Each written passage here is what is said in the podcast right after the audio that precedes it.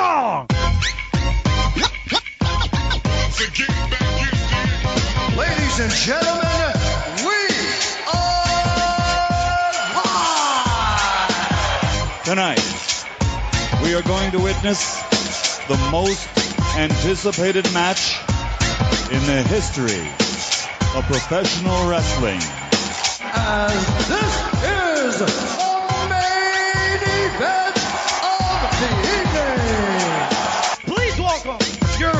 for today, Jason is here. Dude, I, I swear to God, I'm not as big an asshole as it sounds like. And Troy is here. Hey, I call them like I see them, alright? Uh, Look at it this way. It's the first thing we've done together as a team. I grab my dick, you grab your dick. You work my arm, I work your arm. Same time. Same time. It's like jerking off together, but not gay. We're not touching dicks. Each other's dicks anyway. I'm touching my own dick. You're working it, and I'm loving it. Well, enough is enough, and it's time for The Rundown. Welcome, ladies and gentlemen, to the Rundown Wrestling Podcast on Intentionally Offensive Wrestling Podcast. It is episode 377, and we got a packed fucking show to talk about before we go on our, well, we're not going on Christmas break, but the WWE Superstars definitely are. But I can't do this alone because with me this week, as always, is my co-host, Jason. Yeah, it's like old times. It's just you and I jerking each other off on a Thursday night. I feel like a little warm tingle in my crotchal region. Yeah, well, that's good. That's good. Uh, embrace those. Pull out that big meaty cock because it's time to talk about some pay per views. This past weekend, we had not one but two. Two big pay per view events. TLC, of course, happened. But we also had Ring of Honor's Final Battle, which also will con- will be the final pay per view appearance for about half of the people on this card. so, uh, of course, if you haven't already listened to last show where me, Jason, and Brian Milonas talk about ROH Final Battle, um, Brian is apparently is, is very busy. I think that he's in uh, South Carolina or something this this past week, or Yeah, he's, he was, he's on he was location all over somewhere. the place. He was. They did uh, TV tape immediately following Final Battle, where the Kingpin was on the uh, pre-show. Which, you know, come on, Ring of Honor, get your shit together, get him on the main card. Um, following that, they had TV tapings, I think in Pittsburgh, and I know he had a show in Connecticut for NEW. So, guys flying, but I think he said he's done for the year now. He's got the rest of the year off. So. Yeah, which uh, uh, kind of rough timing because I was I was tuning into the Wrestler podcast about nothing every Monday, Yes. and uh, was was kind of hoping to hear a little bit of insight, and of course they ran off the back of the show. They're like, yeah, he's not here. It's like, Yeah. oh, well, that sucks. but uh, but But you did get uh, some Brian Fury, who's always Yeah. also very entertaining on that show, and obviously a guy. Uh, congrats to him, by the way. Uh, he's the, sort of the permanent co-host over there, guest Mm-hmm. co-host over there. Uh, but congrats to him for his second stint down at the uh, Performance Center as a guest coach. So, I mean, that's Yeah. a guy who's now been asked twice to go down and be a guest coach at the Performance Center. So that's a guy to keep your eye on. He may be uh, making his way down there on a more permanent basis sometime soon. It wouldn't shock yeah, me. Yeah, and he definitely is is a guy that's got a lot to teach. So. Yes. Uh, but let's get into it. Uh, Final Battle was a a huge card and a rather stacked card. Uh, we're just going to kind of run through these things and uh, and see if there was anything uh, that kind of stood out to us. Uh, the show started off with Kenny King defeating uh, Eli Isom. Um, this was not, not not good. Like I love Kenny King, but just no. Like Yeah. Isom came across this thing to me as the not ready for prime time player, if you will. Um, Kenny did his best to sort of carry him through. There was one spot where I think Isom went for like a springboard, and he was. It looked like he was about to slip, and Kenny sort of ran over to try to save him and make it look like it was just. It was not not a crisp match. Um, Kenny's an amazing worker. Uh, Eli is, ta- is a talented young guy. Uh, on this particular night, this combination just did not work like, for me. Yeah, and um, I think coupled with the fact that obviously this this match was just kind of thrown on here, um, you know, not not a whole lot of build to it either. No. Uh, it, it made obviously for it to be. I mean, it was fine for for a kickoff show, and obviously you want to get as much of your talent on as possible. And Kenny is such a mainstay of ROH um, that it was it was good to see him on there. But uh, yeah, maybe maybe in hindsight, maybe this one could have waited until the next taping. Yeah, and, and this is sort of where, and I, and I sort of touched on a little bit with with the Kingpin. this is where I have a little bit. I, I think Ring of Honor doesn't quite do themselves justice because the way their TV has sort of laid out the last few months has been Kenny King doing sort of a, a thing against the Bullet Club. Um, you know, taking on members of the Bullet Club, which you know was sort of you would believe would be a way to sort of elevate him as he's been beating Marty Scurll and Cody Rhodes, et cetera, et cetera. A- and this is what he gets: the opening last minute thrown on contest at Final Battle against Eli Isom. So, what were we spending all that TV time building to? Yeah, um, I, I mean, Kenny's a guy that I don't think really needs. You know, obviously, we're going to talk about it later with with some of the the exodus here, but Kenny's not really a guy that you needed to have much more build after these guys leave. You know, so it does kind of make it seem like we were building towards something a little bit more. Um, you know, if if they would have had maybe him against Page and had somebody else face against Cobb, I think it would have made a little bit more sense because at least they were kind of together. I know that Page obviously and Cobb did have some build to it, but yeah, yeah, it you know, but hey, but let's, you know, let, us get right into that while we're there. yeah. So uh, TV champion the Jeff Cobb, which of course it's always weird to me when they defend the TV title on a pay per view, but whatever. Uh, defended against. It was on your TV, Troy. I mean, it was on my phone, but well, you know, whatever. uh, but yeah, so uh, defended against Hangman Page successfully. Uh, so I, I think that this was another one of the ones that we were unanimous on when we were talking about uh, Cobb wasn't going to have lose that title, and now of course we know why he didn't.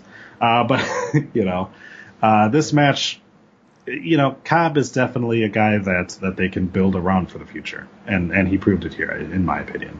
Oh, this was a fantastic match, and we talked about it during the preview. I, I've become such a huge fan of Hangman Page. This guy has just has every single tool you need to be an absolute star in this business, and it was on display here. Uh, I love like, four seconds of hang time. Well, that's why they call him the Hangman. No, no, that's no, not no, why that's they call not, him Hangman. no. Nope, nope, not at all. Nope, it's because of that big dick. Um, no, but uh, but there was uh, the he went for the shooting star off the apron, and Cobb caught him in, right in midair for the uh, the belly to belly suplex on the floor.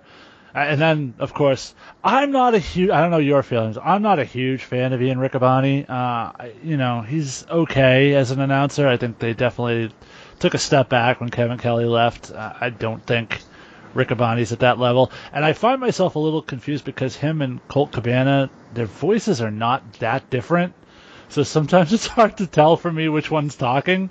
Yeah. Uh, but one of them, whichever one it was, had a great line here where it's like, "Oh, he caught a, she's caught a star, shooting star." I'm like, "Okay, cool, that's that's kind of funny." Yeah. Um, but yeah, the the double buckshot lariat, the tour of the island, everything. in This this was a fantastic match. These two are top notch, and as we talked about, there's some openings at the top of the card of ROH, and I would not at all be surprised if this time next year Jeff Cobb is main eventing Final Battle for the heavyweight championship. Yeah, I mean, uh, taking you know taking that Jay Lethal route of having maybe a long t- TV title reign to get fans on his side, um, or at least at least get people kind of you know more interested in in him, uh, build up that resume a little bit. But yeah, I could definitely see that. Uh, he's a guy. He's got he's got everything that you he ticks all the boxes for Yeah. a guy that you can build around. So, um, in terms of Page, um, I think of the people that uh, that are, are leaving ROH, I feel like he's the he's the one that people aren't really talking about, but I think he's the one that's going to hurt him the most because he is such a good worker and he is right in that he he's he's that guy that you know yes he's sort of in that mid card range, but he's another one of those guys that at any point in time can elevate any point around on on the card, and he's that kind of hand that you need, I think. But he's also sort of the, ironically enough, a lot of people don't realize this, but he's sort of like the more um, tenured ROH guy. I mean, he was there before the Bucks came from New Japan, and it, Yeah. and same thing with Cody, who showed like Hangman was there as Adam Page doing all sorts of stuff prior to any of the but prior to ever joining up with the Elite. So this is more of of a homegrown talent that they're losing, um, and a guy that I think they did have great designs for at one point. So. Um, like I said, this kid, whatever he decides to do, wherever he decides to go, he's going to be a star. He's it, it's undeniable at this point. Yeah, yeah, very much so. Um, from there, uh, we had the four corner survivor match for the Women of Honor World Championship. Madison Rayne, Karen Q, Sumie Sakai, and Kelly Klein were in this match. Uh, there was a little bit of question on if it was an elimination match or not. It did wind up being one. Um, Kelly Klein eliminated everybody. uh, first, Karen Q with the K Power, then Madison Rayne with the Smash Mouth. Um, and then Well, Sumi Su- Sumi hit the smash Sumi mouth hit on the Smash Madison, Mouth, yeah. yeah then and Kelly, then uh, Kelly stole the pin. yeah. Uh, then uh, took out Sumi with the K Power from from the top rope. Super Um, K power. Yeah. Uh, so yeah, I, it's just a uh, a- another opportunity for you know for the women to get a little bit of time here on the card. Uh, obviously, ROH is still kind of building up that women's division, and they have had a little bit more turnover than I think that they probably would have liked in this early of it. Um, obviously, you know they had big plans for Tenille, and obviously with her shoulder injury, that kind of put a little damper on it. Um, but uh, it's it's time to see what uh, what Kelly Klein can do with, with the title and and kind of being the face of the division going forward now. See, I don't think the problems with this division have anything to do with the women involved, and and I think most of the women in this match made a good accounting for themselves. Um, I think everybody here, uh, Sumi Sumi's great. I don't think Sumi has, like I think we said in the preview, I don't think she has the charisma, the sort of recognition to be the face of a brand new division. I think you need someone who people know and can relate to. Kelly Klein is not necessarily that person, but having a big sort of nasty heel in that role is going to help, I think, uh, compared to Sumi. Um, I also think Ring of Honor needs to take some accountability for what's gone on with their women's division just a little bit because women's wrestling is one of the hottest things in, in the business right now. When you look WWE, NXT, even Impact are putting with, with Tessa Blanchard are putting a real focus on women's wrestling. Uh, T- Tessa Blanchard and Taya Valkyrie are going to headline their uh, not headline, but be one of the top matches at their coming upcoming pay per view. So women's wrestling is on fire, and this is, I believe, only in the nine months that this women's honor Women of Honor Championship has existed. This was only the second pay per view they've been on, and they haven't been focused on very much, and they should have been. Well, and Uh, let's let's not forget as well. What what was the build for this match? Oh, that's Yeah. right. There wasn't any because this was it was literally Sumi's going to defend against against three other people. Here's the three other people. Here's the match. Yeah. There wasn't any real storytelling Well, involved Kelly- with getting. Well, Kelly and Sumi were the last two in the original tournament to crown a championship. They f- faced off in the finals, so there was some story to at least their interactions, I guess. Um, but I, I sort of feel like they they righted the ship. I feel like they should have gone with Kelly right off the bat as the first champion, and I think they sort of pulled the trigger with Sumi and hoped she could be the face of the division. And, and maybe at this point they realized that really wasn't working, so let's let's go the way we should have gone in the first place and put it Yeah. on Kelly. I don't know. Moving right along to somebody that uh, that the rundown has taken a, a few shots at in the past. Oh, God Uh, damn it. Zack Sabre Jr. defeated Jonathan Gresham, and uh, this uh, okay. So this match, it it got me a a little a little a little miffed because uh, we we had talked about it before with with Gresham kind of being somebody that they could strap a rocket to and and definitely do something with. It seemed like they were doing that. too. Yeah, yeah. And Zack Sabre is a guy that does some flippy shit, and also seems like the kind of guy that you know he's kind of bombed in and out here and there. Now it sounds like he's going to be at Ring of Honor more steadily going forward, but yeah, having having him go over Gresham kind of pumps the brakes a little bit on on Gresham's All push. It. Go ahead. You So- seem to you have something to say about this. So I, we talked about this, and I particularly talked about this during Zack Sabre's run in the original Cruiserweight Classic. Um, this guy's a technical whiz. He's amazing in, in his term in the way he he works as catch wrestling. Everything he does is, is very smooth, but that's really it. Um, I, there was a there's a segment in this match right right around the finishing sequence where Jonathan Gresham full force, all of his body weight jumps on Zack Sabre's arm, and Zack Sabre doesn't sell a fucking second of it. And that's sort of my issue and always has been with Zack Sabre. As, as gifted technically as he is, he can't sell shit. He can't get anyone else's shit over. He gets his shit over, but he cannot get anyone else's shit over. And then to watch, and, and again, I think Gresham should have gone over as well. I think he's the guy after coming off that lethal program, that match with lethal. This was the guy, spot to put him over. Um, but I also understand when you're bringing in a sort of a big name nationally, a new talent, you want to put him over. I, I get that. However, did Sabre have to be a complete dick and do the bridge with no hands and cross his arms like, oh, this is fucking easy? Like, I, I just don't feel like they did any favors for Jonathan Gresham in the way this match was put together, and particularly with that finish. We're going to have to. I'm sorry, I was listening, but I was also reading the transcripts of Jeff's voicemails. We're going to have to read the transcripts. Okay. Uh, yeah, so I we'll have to we'll have to see what happens going forward here, uh, because like I said, it sounds like Sabre's going to be here for a while. Gresham obviously is going to be here for a while.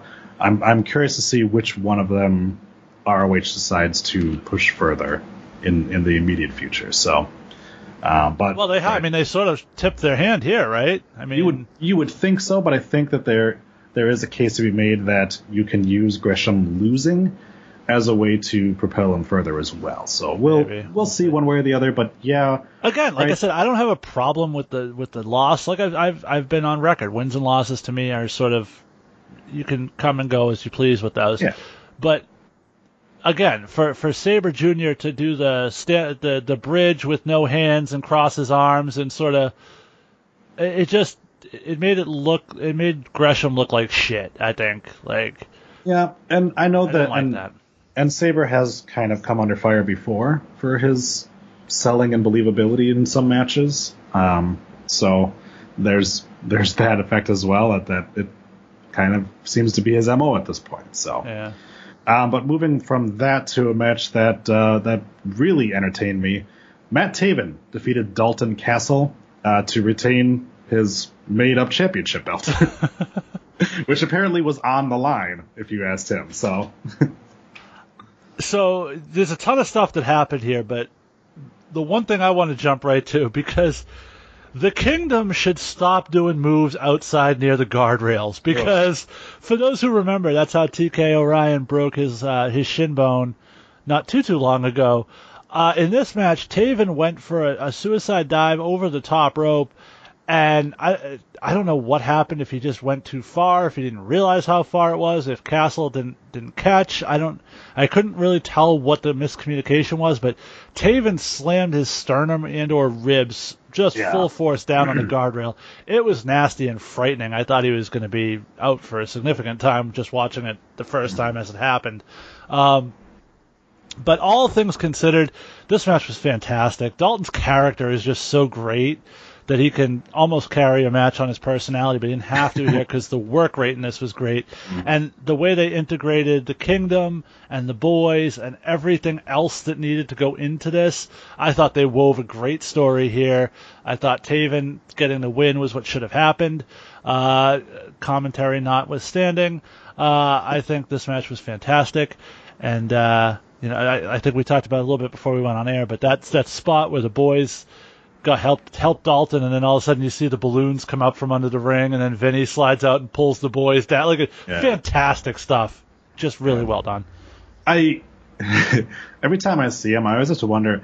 Do you think that when the Tate brothers were growing up and they were they were learning to wrestle, that they thought one day, one day, we're going to be vaguely effeminate characters and we're going to let another guy walk on our backs to get into the ring? Do you think that that was something? Actually, the interesting story about the boys um, is that originally Dalton Castle just used different boys everywhere he went. It was sort of like the Ho Train, where they had just random local guys and they would Yeah. slot them in there. Um, he decided, I want my own guys that travel with me, that are my guys for every show, for consistency, for realism. Uh, and that's how they ended up getting that gig. So, uh, just right place, right time. But they've certainly run with it, and they've held Ring of Honor championships in the past now. So, right? Yeah, they're they're actually legitimately good wrestlers. So, which is which is something that considering what their original intention was for, you wouldn't think would be the case. Exactly. Um, but yeah, um, so we had obviously that the the Taven crushing his his uh, chest in as being the first um, like oh shit he's he's fucking dead moment of this this card. It wouldn't be the last Not at because all. there was maybe three or four different spots in our last match that I thought oh yeah they're they're fucking done. uh, but we've got a couple ones to get to before that because the villain Marty Scurll defeated Christopher Daniels, uh, essentially uh, sending Christopher Daniels off, but that's not probably going to be the case. Uh, but it might be his last match that he's wrestled in ROH, but we'll see. Uh, but yeah, of course, the, the storyline before this coming up was that Christopher Daniels had one final match left on his contract, and he wanted to face Marty Scurll for it, um, and hope that he would get another contract. I guess was Well, the, the, the, the, the gimmick was uh, Marty Scurll's opportunity as the Ring of Yeah. Honor title was on the line, and if Christopher Daniels had a guaranteed title shot, he couldn't be released or fired. Right. Yeah. But of course he does not because he lost. Uh, lots of good stuff in this match. I thought these guys just worked really well together. Scurll's entrance is just top notch. Um, the way the crowd reacts to the video, the whoop whoop, the whole look, everything about the, the, the entrance video is tremendous. Uh, Daniel's SCU stuff is just obviously over like Rover. There's there's nothing you Yeah. can say about that. Um, so watching some of the moves that Christopher Daniels does so effortlessly, you remind yourself this guy's 48 years old. It's like holy shit. Gosh, yeah. Um, he's doing you know best moonsaults ever and like stuff to the floor and just so smooth. So just absolutely one of the most underrated in ring performers in the history of the business. Um, I, I never a fan of like the oh I broke your X Y or Z spots. I talked about it with Pentagon at All In with the I broke Kenny Omega's arm and then Kenny Omega used that arm to hit a one winged angel and didn't sell it a bit afterwards. Uh, at least in this pl- case, Christopher Daniels they did the broken finger spot with Marty Scurll, and then Christopher Daniels wove it into the story where he couldn't lock his hands for the angel's wings because of the fingers. Yeah. Uh, so I thought they, they he continued to sell it, which I thought was a nice touch. Uh, and that's what a fucking pro he is. Unlike some other people in the business, he when he has a a, a thing broken, he uh, you know Yeah. sells it. You uh, mean but like, as a, mean as a- like Charlotte hurting her knee and locking in the figure eight? or and we'll talk about another former intercontinental champion on this show who you know had some issues with selling this past weekend. Um, but I, as a Celtics fan, I just yesterday saw Aron Baynes break his finger, and he that motherfucker's going to be out for a month now. Yeah. So Christopher Daniels breaks all the fingers in his hand and then goes for like I just hate those spots in wrestling because it sort of takes some of the believability away. Yeah. See, if it wasn't if it wasn't a break, if it was just that he kept like fucking with his fingers, like for instance the Pete Dunne Noam Dar match on Yeah. NXT UK, where he kept working in the fingers. They never once said like, oh he his fingers are definitely broken. It's he Right. could break his fingers on it, or oh he's hyperextending them. Like, and Yeah. the entire match, Noam Dar sold the fact that his hand was fucked up. You know, that's what you'd rather see, not this whole like, I heard a snap, it's done, Yeah. it's done. Yeah, yeah, that's yeah, unless you are writing somebody off of TV for a while, there's no Right. there's no sense in doing it. Yeah, exactly. So, um, the next match that we had, um, the uh, one of one of my most proudest moments as a rundown host was the time that this motherfucker blocked me on Twitter. Flip Gordon defeated Bully Ray. Wait, You know, Flip, Gordon? Flip No, Gordon Bully Ray. Oh, okay. No, Bully Ray, because I because I dared to say that the guy that he was he was idolizing killed a motherfucker. Uh, okay then. Um. I love this match actually. I think this is great, uh, and it's not just because I've been a fan of Flip since the first time I ring announced for him, two years ago. God, this guy's gotten so far so fast, so good.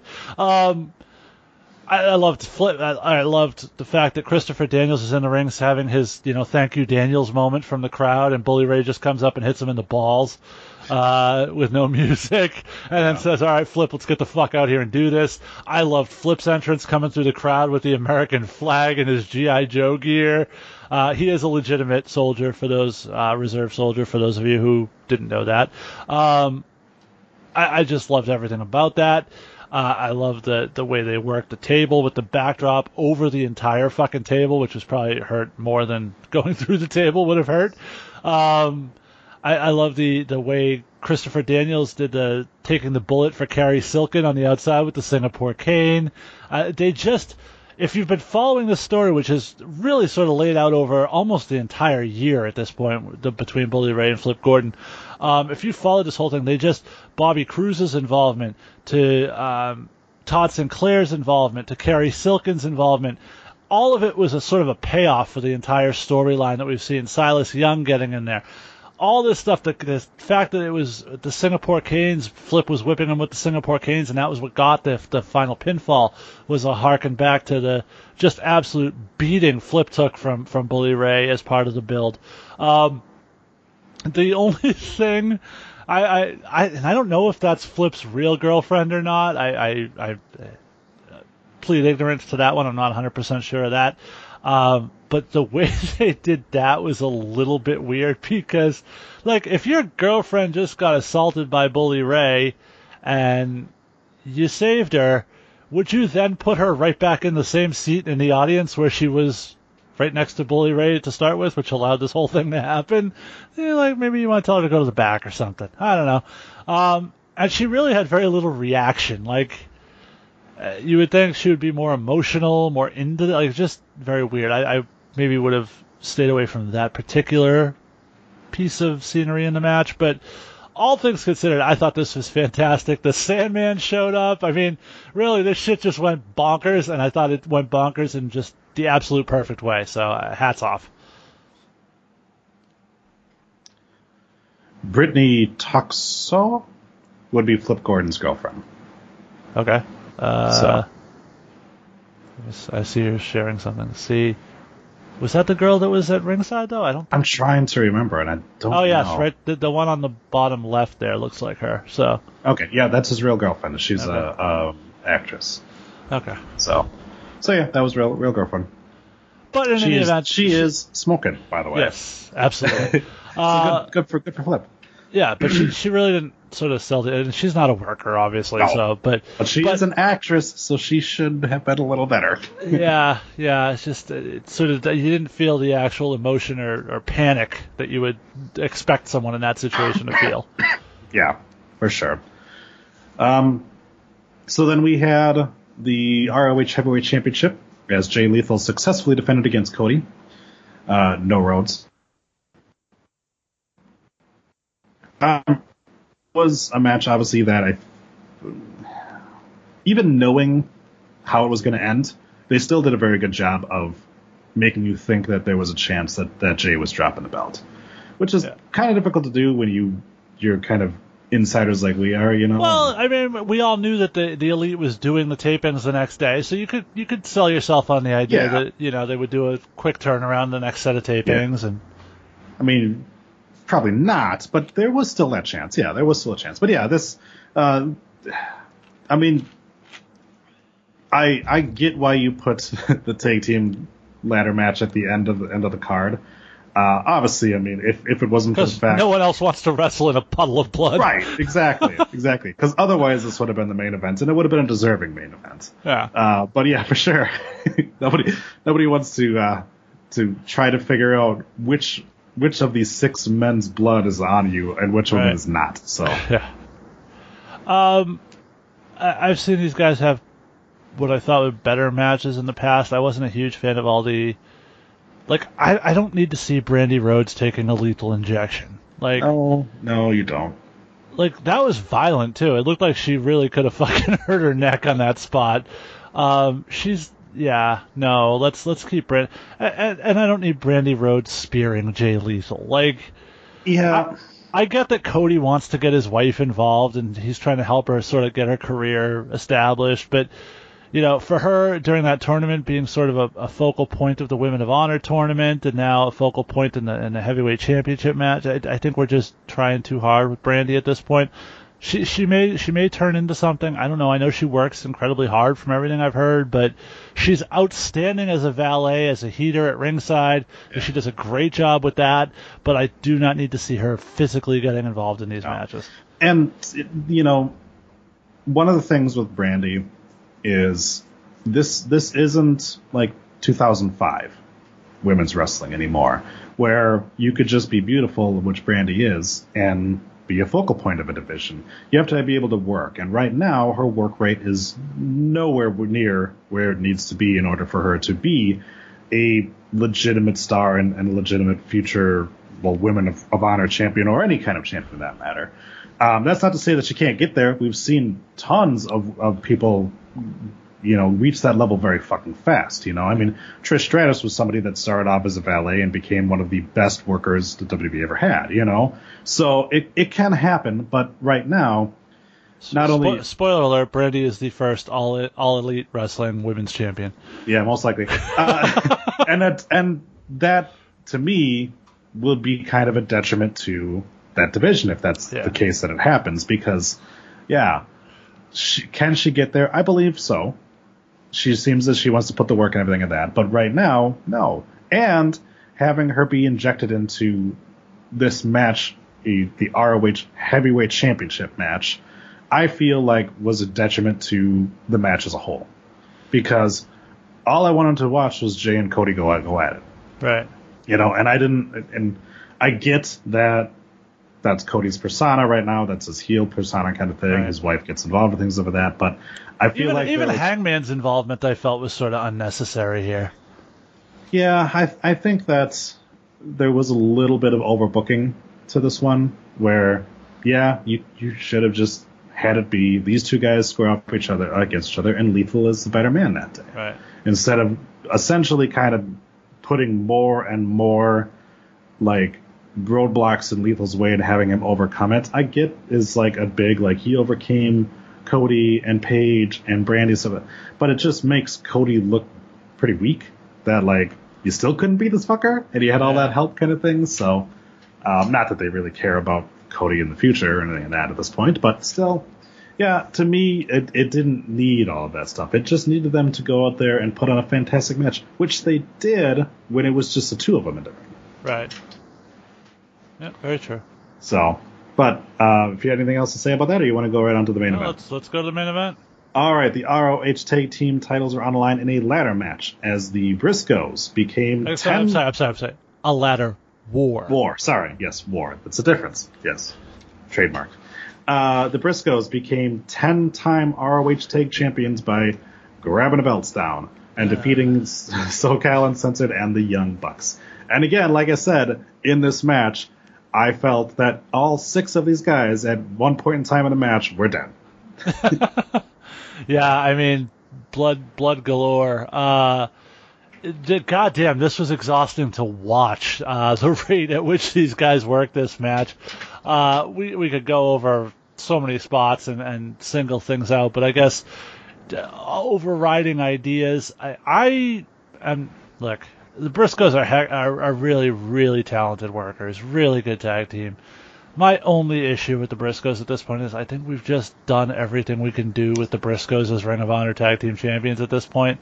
They sort of need to move on and do something else. And I know they've had singles runs in the past, and I, I just, I mean, I don't know what that thing is, but it's sort of like, God, it, it's like if Kane came back for another WWE Championship run. It's like we've seen it, we've done it. There's nothing else we need to do with this. Um, except Kane can't work anymore, and these guys can. Yeah. Uh, SCU is outstanding, and apparently they're going to be part of, if you believe what happened in the ring after this event, uh, they're going to be part of that group moving on with the Elite as well. So, you know, this is clearly why they need to get the belts off of them. Um, but they're a fantastic team. I think Kazarian was busted open before the match even started. that guy fucking bled. Yeah. I was I was concerned for his well being at a certain point. Uh, Um, when you when you bleed profusely throughout like a 20 minute fucking time period, you start to worry like, is there any blood left in this guy at this Right. um, and, and for the Bucks, I've been critical of the Bucks in the past, but uh, as as other people have, uh, for calling out their inability or, or unwillingness, at least, to sort of sell, similar to what I talked about earlier with uh, Zack Sabre Jr. Um, the, they've really, really improved in that area. I think they did a great job here, making everyone, helping everyone look good. Uh, and I think they've been doing that now for a little bit. So uh, that criticism, I think, needs to come off of them at this point. I don't think it's true anymore. I don't think they're simply high spot wrestlers anymore. I think they've turned into really good storytellers. Uh, and and that's pretty much all I, I got to say about that. Um, to me, I mean, all these guys got their got their spots in. They all looked good. Um, they all took turns, you know, taking things. Um, to me, the spot that will be replayed over and over and over again has got to be Matt Jackson just getting obliterated. Falling off the top of a ladder through a fucking table, looked like he slammed his head into another table and just I don't like whatever whenever somebody tells you like wrestling is, is fake, just show them that clip and be like, can you do that and not be injured? Because this fucker did. Yeah. And it's a good thing that it, by from from all uh, all rumors and reports that it's going to probably be a good eight or nine months before all elite wrestling becomes a thing because I wouldn't be shocked if these guys couldn't work for those couple of months. and if if you know if these guys were going to some place like WWE or some or uh, Impact or something that needed them to work in a week or two, as their new employer, I'd be like, "Are you fucking kidding me? Like you're taking spots like that, and you're gonna be you're gonna be leaving the organization to do a match like that for your final, uh, you know, pay per view match for a company? Like that's crazy. Yeah. You know, they they didn't have to do a lot of the stuff they did, but they Right. did it because it was entertaining. Yep. So more power to him on that, and and um, you know, rest in peace, Matt Jackson. uh, so yeah, so all in all, um, my opinion on the show, it was it was very good. Um, obviously, it, it had much like most pay per views, it had its its highs and lows, more highs than lows, which is good in my opinion. Um, you know, you, you, you're you're probably not going to walk out of a show being happy with 100% of the matches that, that go on it, but this one was was fairly good. So here was my problem with the overall pay per view. Mhm. Every one of the matches was was really good. I really enjoyed pretty much everything on the card match wise, and and that's sort of a staple of Ring of Honor. The in ring product is usually fantastic, and and I don't think this was any different. Um, but from a storytelling perspective, every fan in that arena pretty much knew that it was the last hurrah for the Bucks and Yeah. Cody, and they didn't do anything. Like if I left that show, I'd be like, oh. All right, well, Ring of Honor is probably going to suck without those guys. There was nothing new to excite the fans to go, holy shit, I got to see where we go now. Um, that big new debut, that big, huge storyline, something that's a, a thread to linger. It was just sort of like the farewell tour of the elite, uh, rather than giving you anything or any reason to sort of follow that. So, if I was a an elite fan, a guy who came into Ring of Honor as a fan of the Bucks and Marty, like I, I, I'm leaving that show and I'm like, I have no real reason to come back now that they're gone. Like, there's nothing, there's, there's no holy shit moment there. And I think that was a missed opportunity on their part. Fair enough. Yeah, I, I can see that for sure. Um, this did feel more like a, a farewell to the elite than, like you said, that, that it should have been more of a, okay, we understand these guys are leaving, so let's let's transition some things. Let's try to hook, hook the guys to come next one. Because yeah, I'd be interested to see the breakdown between Final Battle and the, their next pay per view event and, and see how much of a hit that they actually take. Because we know they're going to take at least a little bit of a hit. Right. Um, that's just to be Well- had when you lose that many people. But yeah. And, and we knew they had signed both PCO and Brody King, and like, Yeah. okay, so here's a spot where you, and they did introduce them at the tapings, but here's a spot where you could sort of introduce them at a pay per view in a big spot and sort of set up something going forward, Yeah. and at least have sort of that exciting moment, that that thing to build on, that wasn't just oh these. We're focusing on the guys who are here rather than focusing on the guys who are leaving. Yeah, I mean, you could have easily had it where, you know, Jeff Cobb retains his TV championship and then out comes PCO. And you're like, oh shit, you know, that it sets up a, up a future feud and it introduces a new character on your show. So, Right. um, but, you know, we'll kind of see what happens next time. Uh, but we're done talking about things that we like, and now it's time to talk about the WWE and TLC. Uh, Tender Little Cunts happened this Sunday. Uh, we started we started things uh, right off the bat. Mixed match challenge final as R Truth and Carmella defeated Jinder Mahal. Dance break. Now you have to edit in dance music, not just your terrible beatboxing. No, I'm flossing. That's all people need. Okay, there you go. Uh, speaking of flossing, Carmella. Um, but anyways, uh, yeah. So no. That's why I love the dance breaks. Anytime Yeah. you get to see Carmella shake it for a couple That's seconds. true. Well, we also get to see Carmella jump into Archer's hands and get that ace. Anyways, um, no surprise here. All of us picked R Truth and Carmella. Nobody really thought that Alicia Fox and Jinder Mahal were going to to win this because it didn't make any sense. So now that we have R Truth and Carmella as the number 30th entries in both Royal Rumbles, which completely takes the surprise out of the final entrant, which is a dumb thing to do.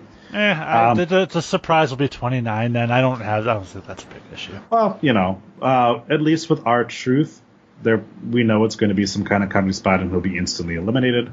Uh, Carmella, mm, I'm interested to She'll see. do a dance break. She'll most likely do a dance break and probably get chucked out by fucking Bertha Faye or something. Becky. like. Uh, so yeah, so so those two won. Uh, rumor has it that they are taping at uh, um, WWE headquarters right now to do some. Uh, Just because the R Truth is stupid, and when they asked him where he wanted to go on vacation, he said WWE headquarters. Yeah. So they're they're filming that, and so that's going to be their storyline for the next couple of weeks, uh, or at least the beginning of January until we get to the Rumble. You couldn't have gone somewhere tropical, or at least got Carmel in a bikini or something. But who's to say she can't show up at WWE headquarters in a bikini? Well, it is the middle of winter in Connecticut. Ah, once you get inside the building, it's heated. Eh.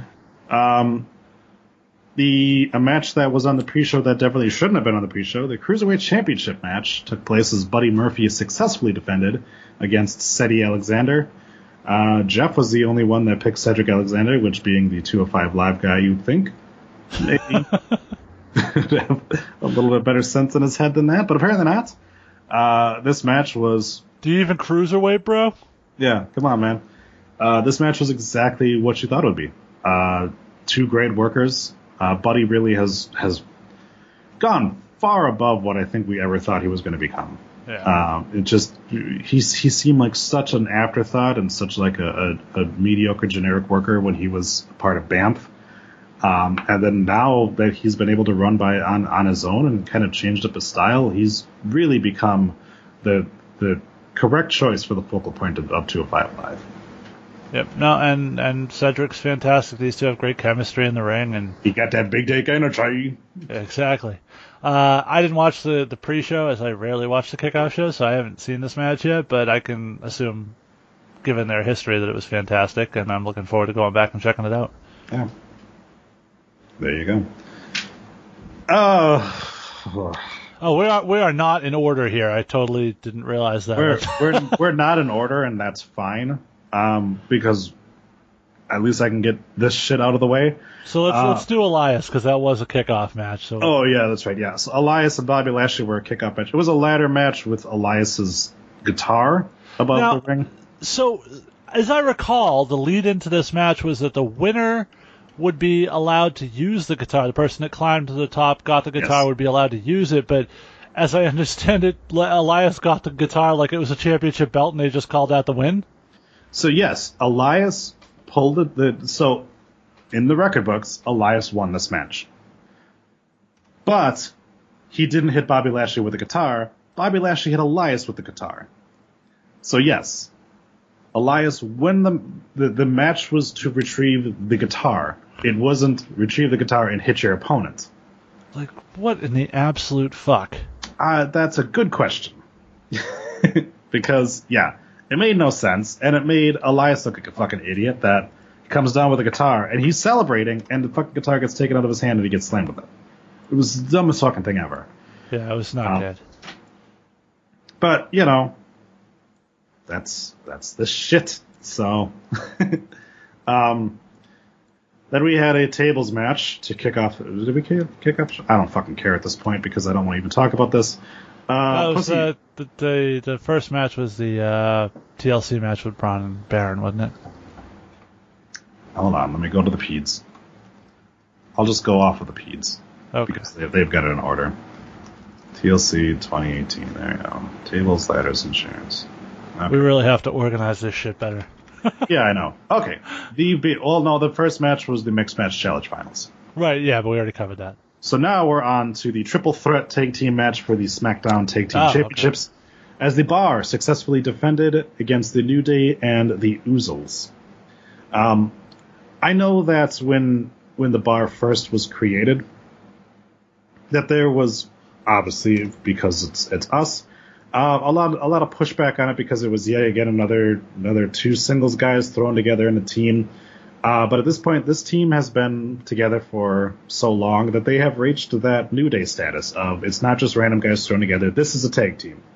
Um, you know, Cesaro and Sheamus are one of the best tag teams that, that they have on the roster right now.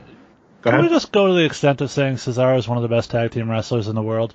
I Clearly. mean, Clearly. every yeah. time Chris Hero and the Kings of Wrestling, Mhm. his his teaming with with TJ Kidd prior to TJ's injury was fantastic as the best tag team Oh, ever, or whatever gosh. they called themselves.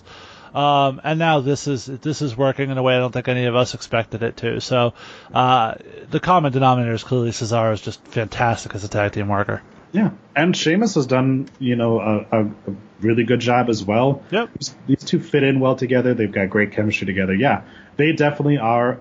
At this point, if they break them up, you would be like, what, you know, what do they do now with them? Because yeah, they've been so good together. Um, and Cesaro is a guy I know that at one point in time the IWC wanted him, uh, you know, to be world champion, stuff like that. The guy's had a great career in WWE Yeah, Absolutely. you know, multi-time tag team champion. He's been a U.S. champion, you know, so he, he's a guy that that definitely has has overcome some of the booking limitations and definitely has made the most of what he is. Um, this match was another uh, fine display of three great teams. It, it again showed that the SmackDown tag team division is better than the Raw tag team division, hands down, any day.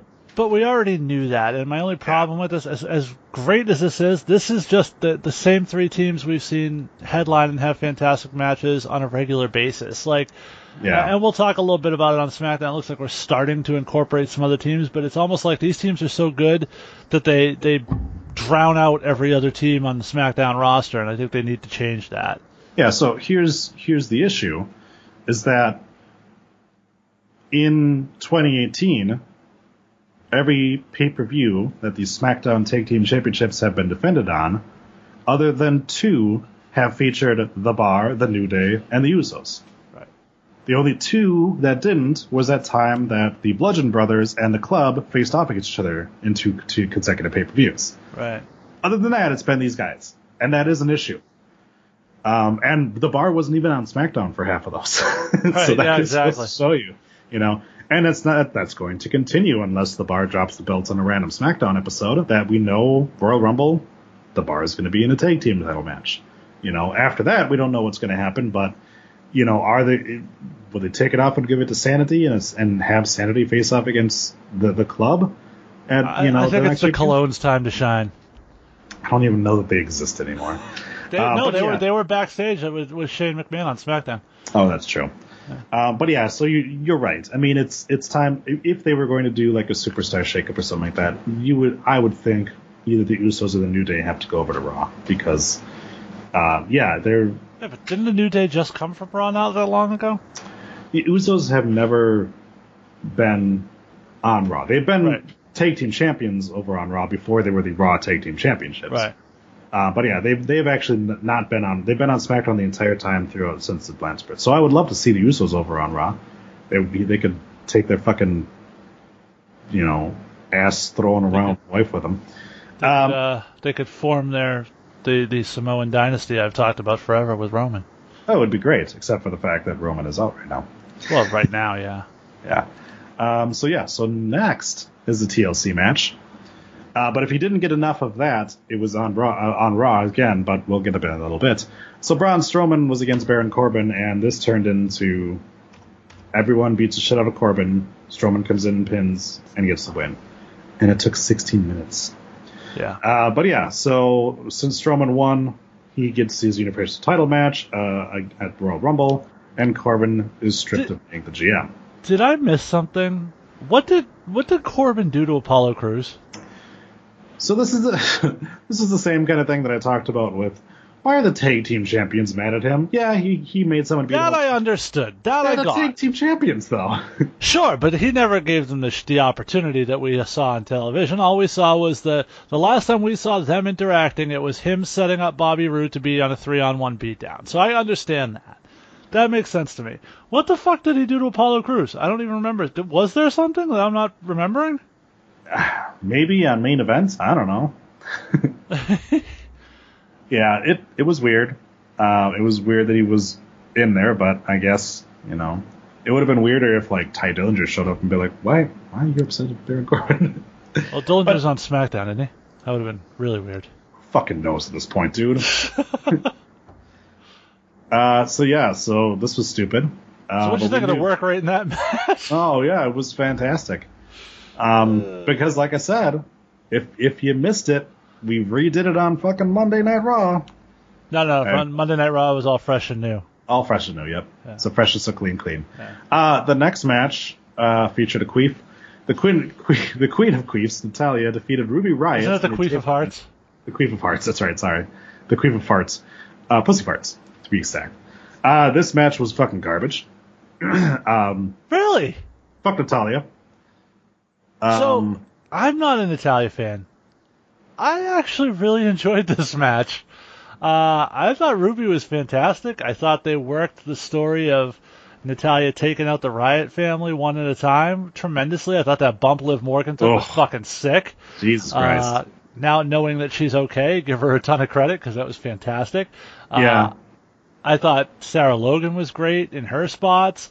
I thought I, you know, the the the end with Natalya putting the jacket on was a little hokey, but Natalya even accidentally put the sharpshooter on correctly in this match. yeah, amazing. Um, didn't didn't do I- it the next night, but hey, I thought Ruby was fantastic here. Uh, I, I I did not expect to enjoy this match, and I found myself really sort of into it. Alright.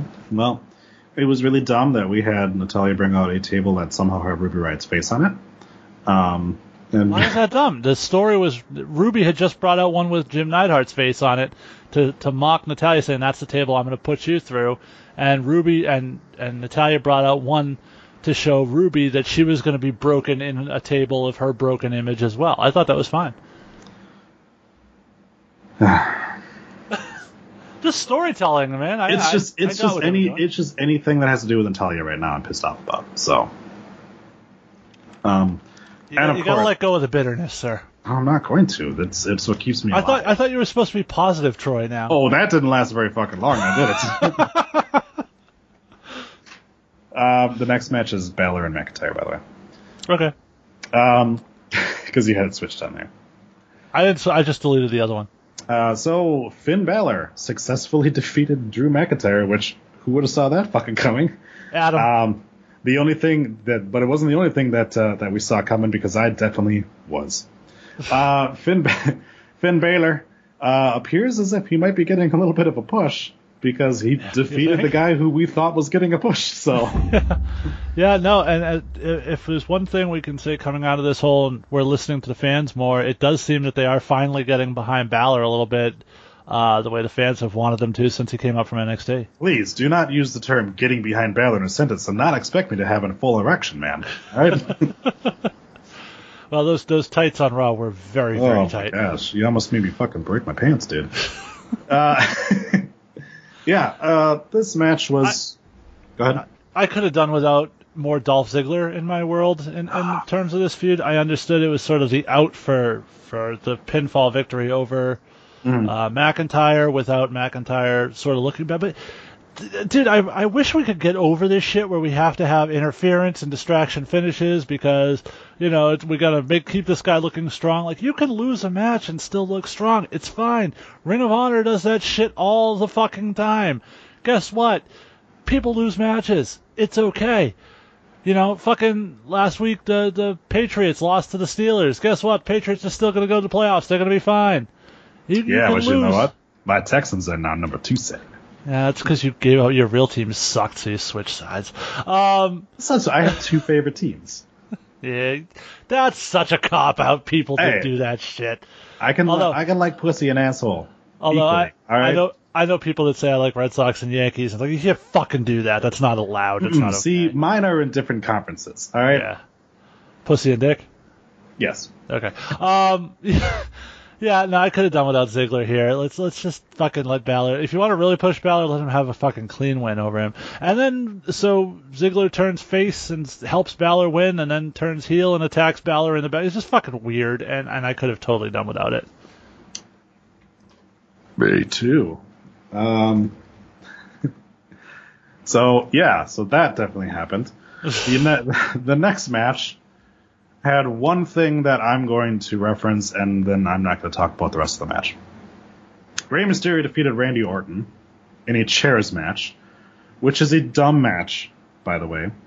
And it continues to beg the question if you put someone through a table in a chairs match, are you disqualified? I don't know. We haven't found out yet. Yeah. Uh, the funniest thing for me was, of course, Rey Mysterio um, boogie boarding on a chair to the outside That's of the ring and holding Randy fabulous. Orton. it was great. That is Um, awesome. But otherwise, to me, it's I, it's, why why did why would he why does he have to win by stealing a win? He's a former world champion too. I get, but that speaks again to that whole thing of, of we got to keep everybody strong, and I Yeah. think that's that's sort of their their mentality with like the 50-50 booking. If everybody's winning and everybody's losing, then you know nobody's better than the others, and I think that's a problem they have that they eventually have to get over at some point, hopefully. Um, but so, uh, in terms of this match, I thought the match was told beautifully. I thought the the integration of chairs into the match was done well. It wasn't hokey or over the top or forced. I thought they did. I thought these guys worked a really solid match. I really enjoyed watching what they did in the ring. Uh, you can have your qualms with the ending or even the style of match, but all things told, when I watch these matches, I want to be entertained by the wrestling product, and I was entertained by this match. Fair enough. I mean, it's it's two guys that we've seen face off against each other a lot. But the not in past, a but it- while. it's been a while, yeah. Mysterio obviously has a, a slightly different style than before, just because his his style of in-ring work doesn't really age well when you've got a lot of injuries building up and things like that. Yeah, so but he he has still little bit. looks just tremendous in the ring. He definitely has, yeah. Um, I'm just curious on on what they're going to do with him because he seems like he's treading water right now for a, a good part of this. I, I I would not be at all surprised if we see him as the next sort of program for the new Daniel Bryan. Could be, yeah. He's he's right there. He's somebody that they can definitely use to get Bryan more more over as a heel. So uh, the next match, which And he can land with his knees full force on Daniel Bryan's chest as well. And No. Uh, the next match was the second shortest match of the night, uh, second only to the Fabulous Truth defeating Mahalicia. Uh, and that was Ronda Rousey successfully defending her championship against Nia Jax. Uh, most likely, they just didn't want to go 11 minutes in this match because that gave Nia Jax more time to injure Ronda Rousey.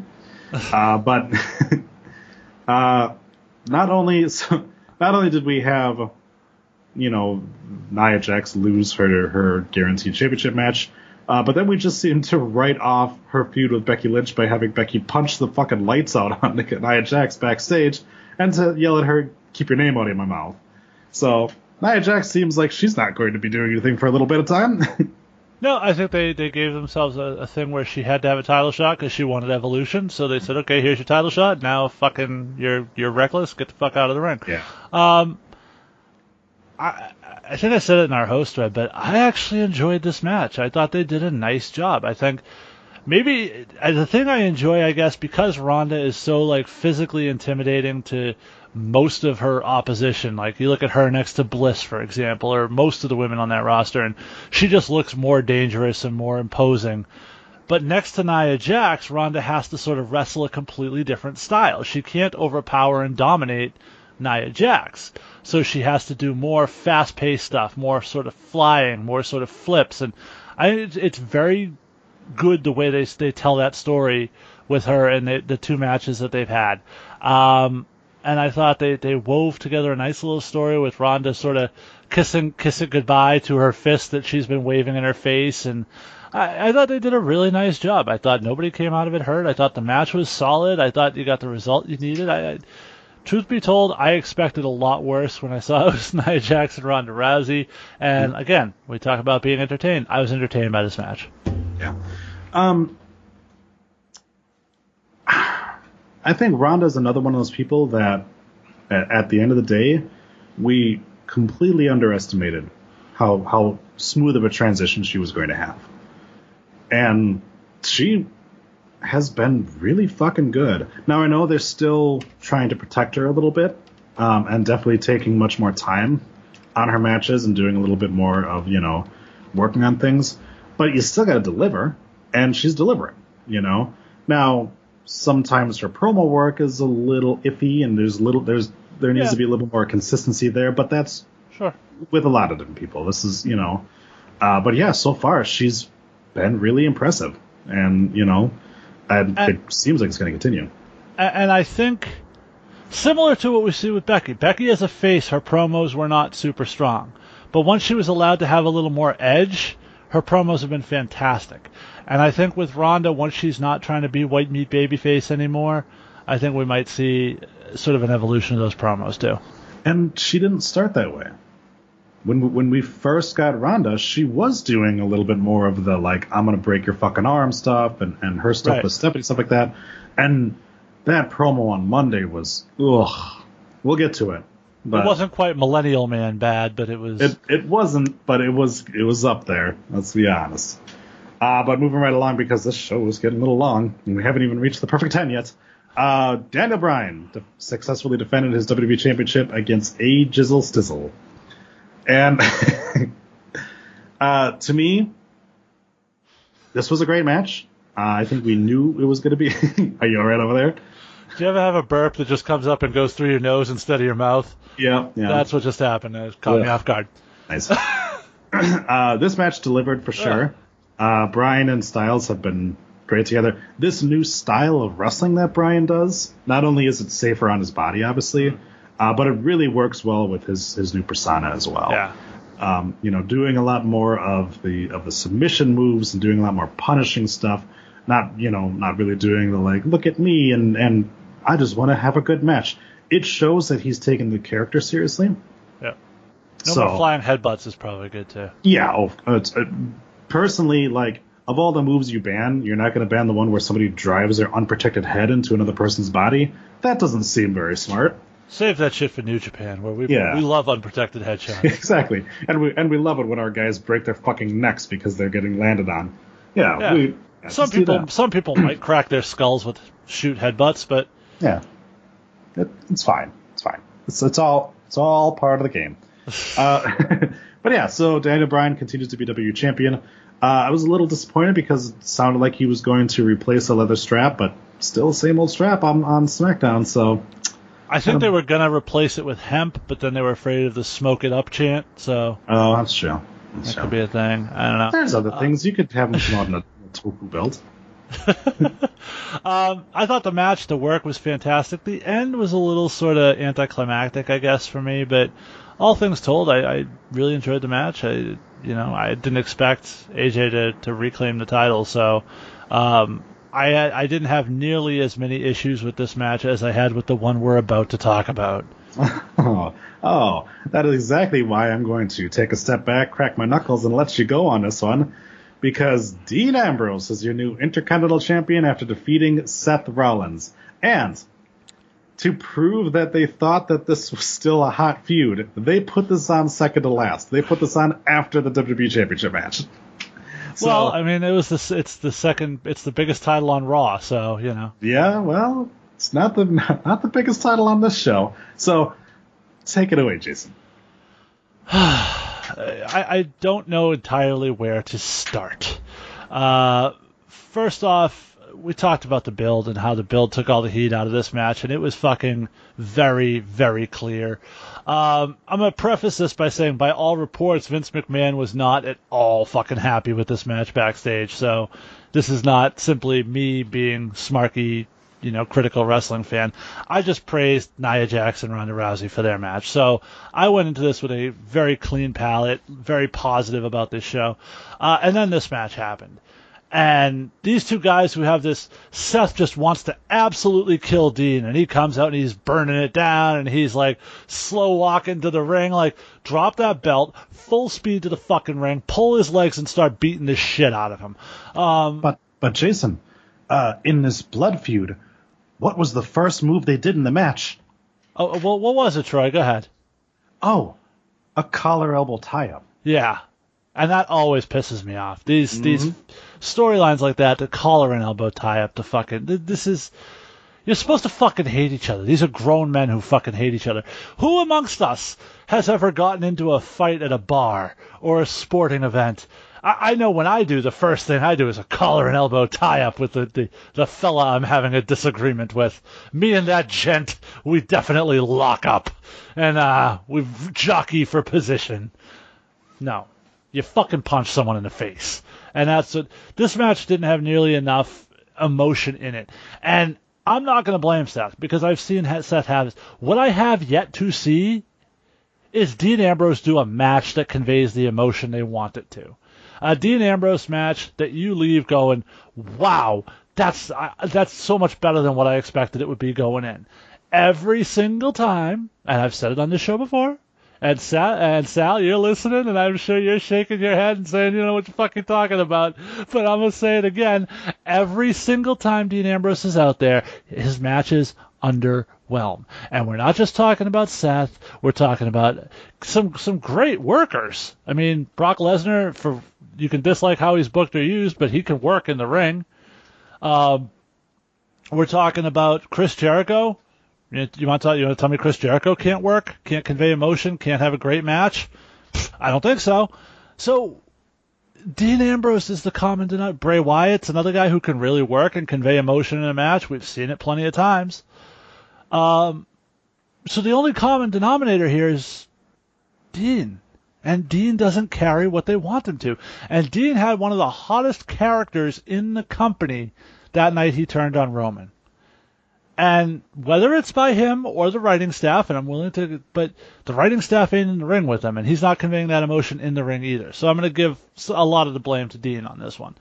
Um, I don't want Renee down commentating on Dean's matches anymore. It's it's too much of a distraction at this point in commentary. Um, if they could find a way to sort of be professional and leave it alone, then it would probably be fine. It's not Renee herself; it's the way they continue to belittle her during the matches because you know women can't have husbands. Um, it's just fucking really weird. Um, It's But- it's it's weird too when you think about the fact that like JR wasn't asking Lawler what his his son was thinking when Cool was heels. You know? well, he did. He did refer to him as you know yeah. Lawler's son. He did he did throw those things out there, but they didn't ever go. Hey, so uh, Yeah. so during this match featuring the Kat versus Sable, hey, when you were fucking the Kat last night, Jerry, what did she like? No, they didn't Yeah. do that shit. They don't Yeah, do that shit to men, really. They do that shit to uh, well women because it's your husband. We have to. No, it's fucking bullshit. But the far more offensive thing about this match, and I've been on Seth for this before. I was on Seth for this at WrestleMania. Same fucking shit. Don't sell your knee. Don't fucking tell me your knee is so hurt you can barely walk, and 30 seconds later do a fucking Phoenix splash or a fucking like just don't. Cause you make it you make yourself look like an asshole.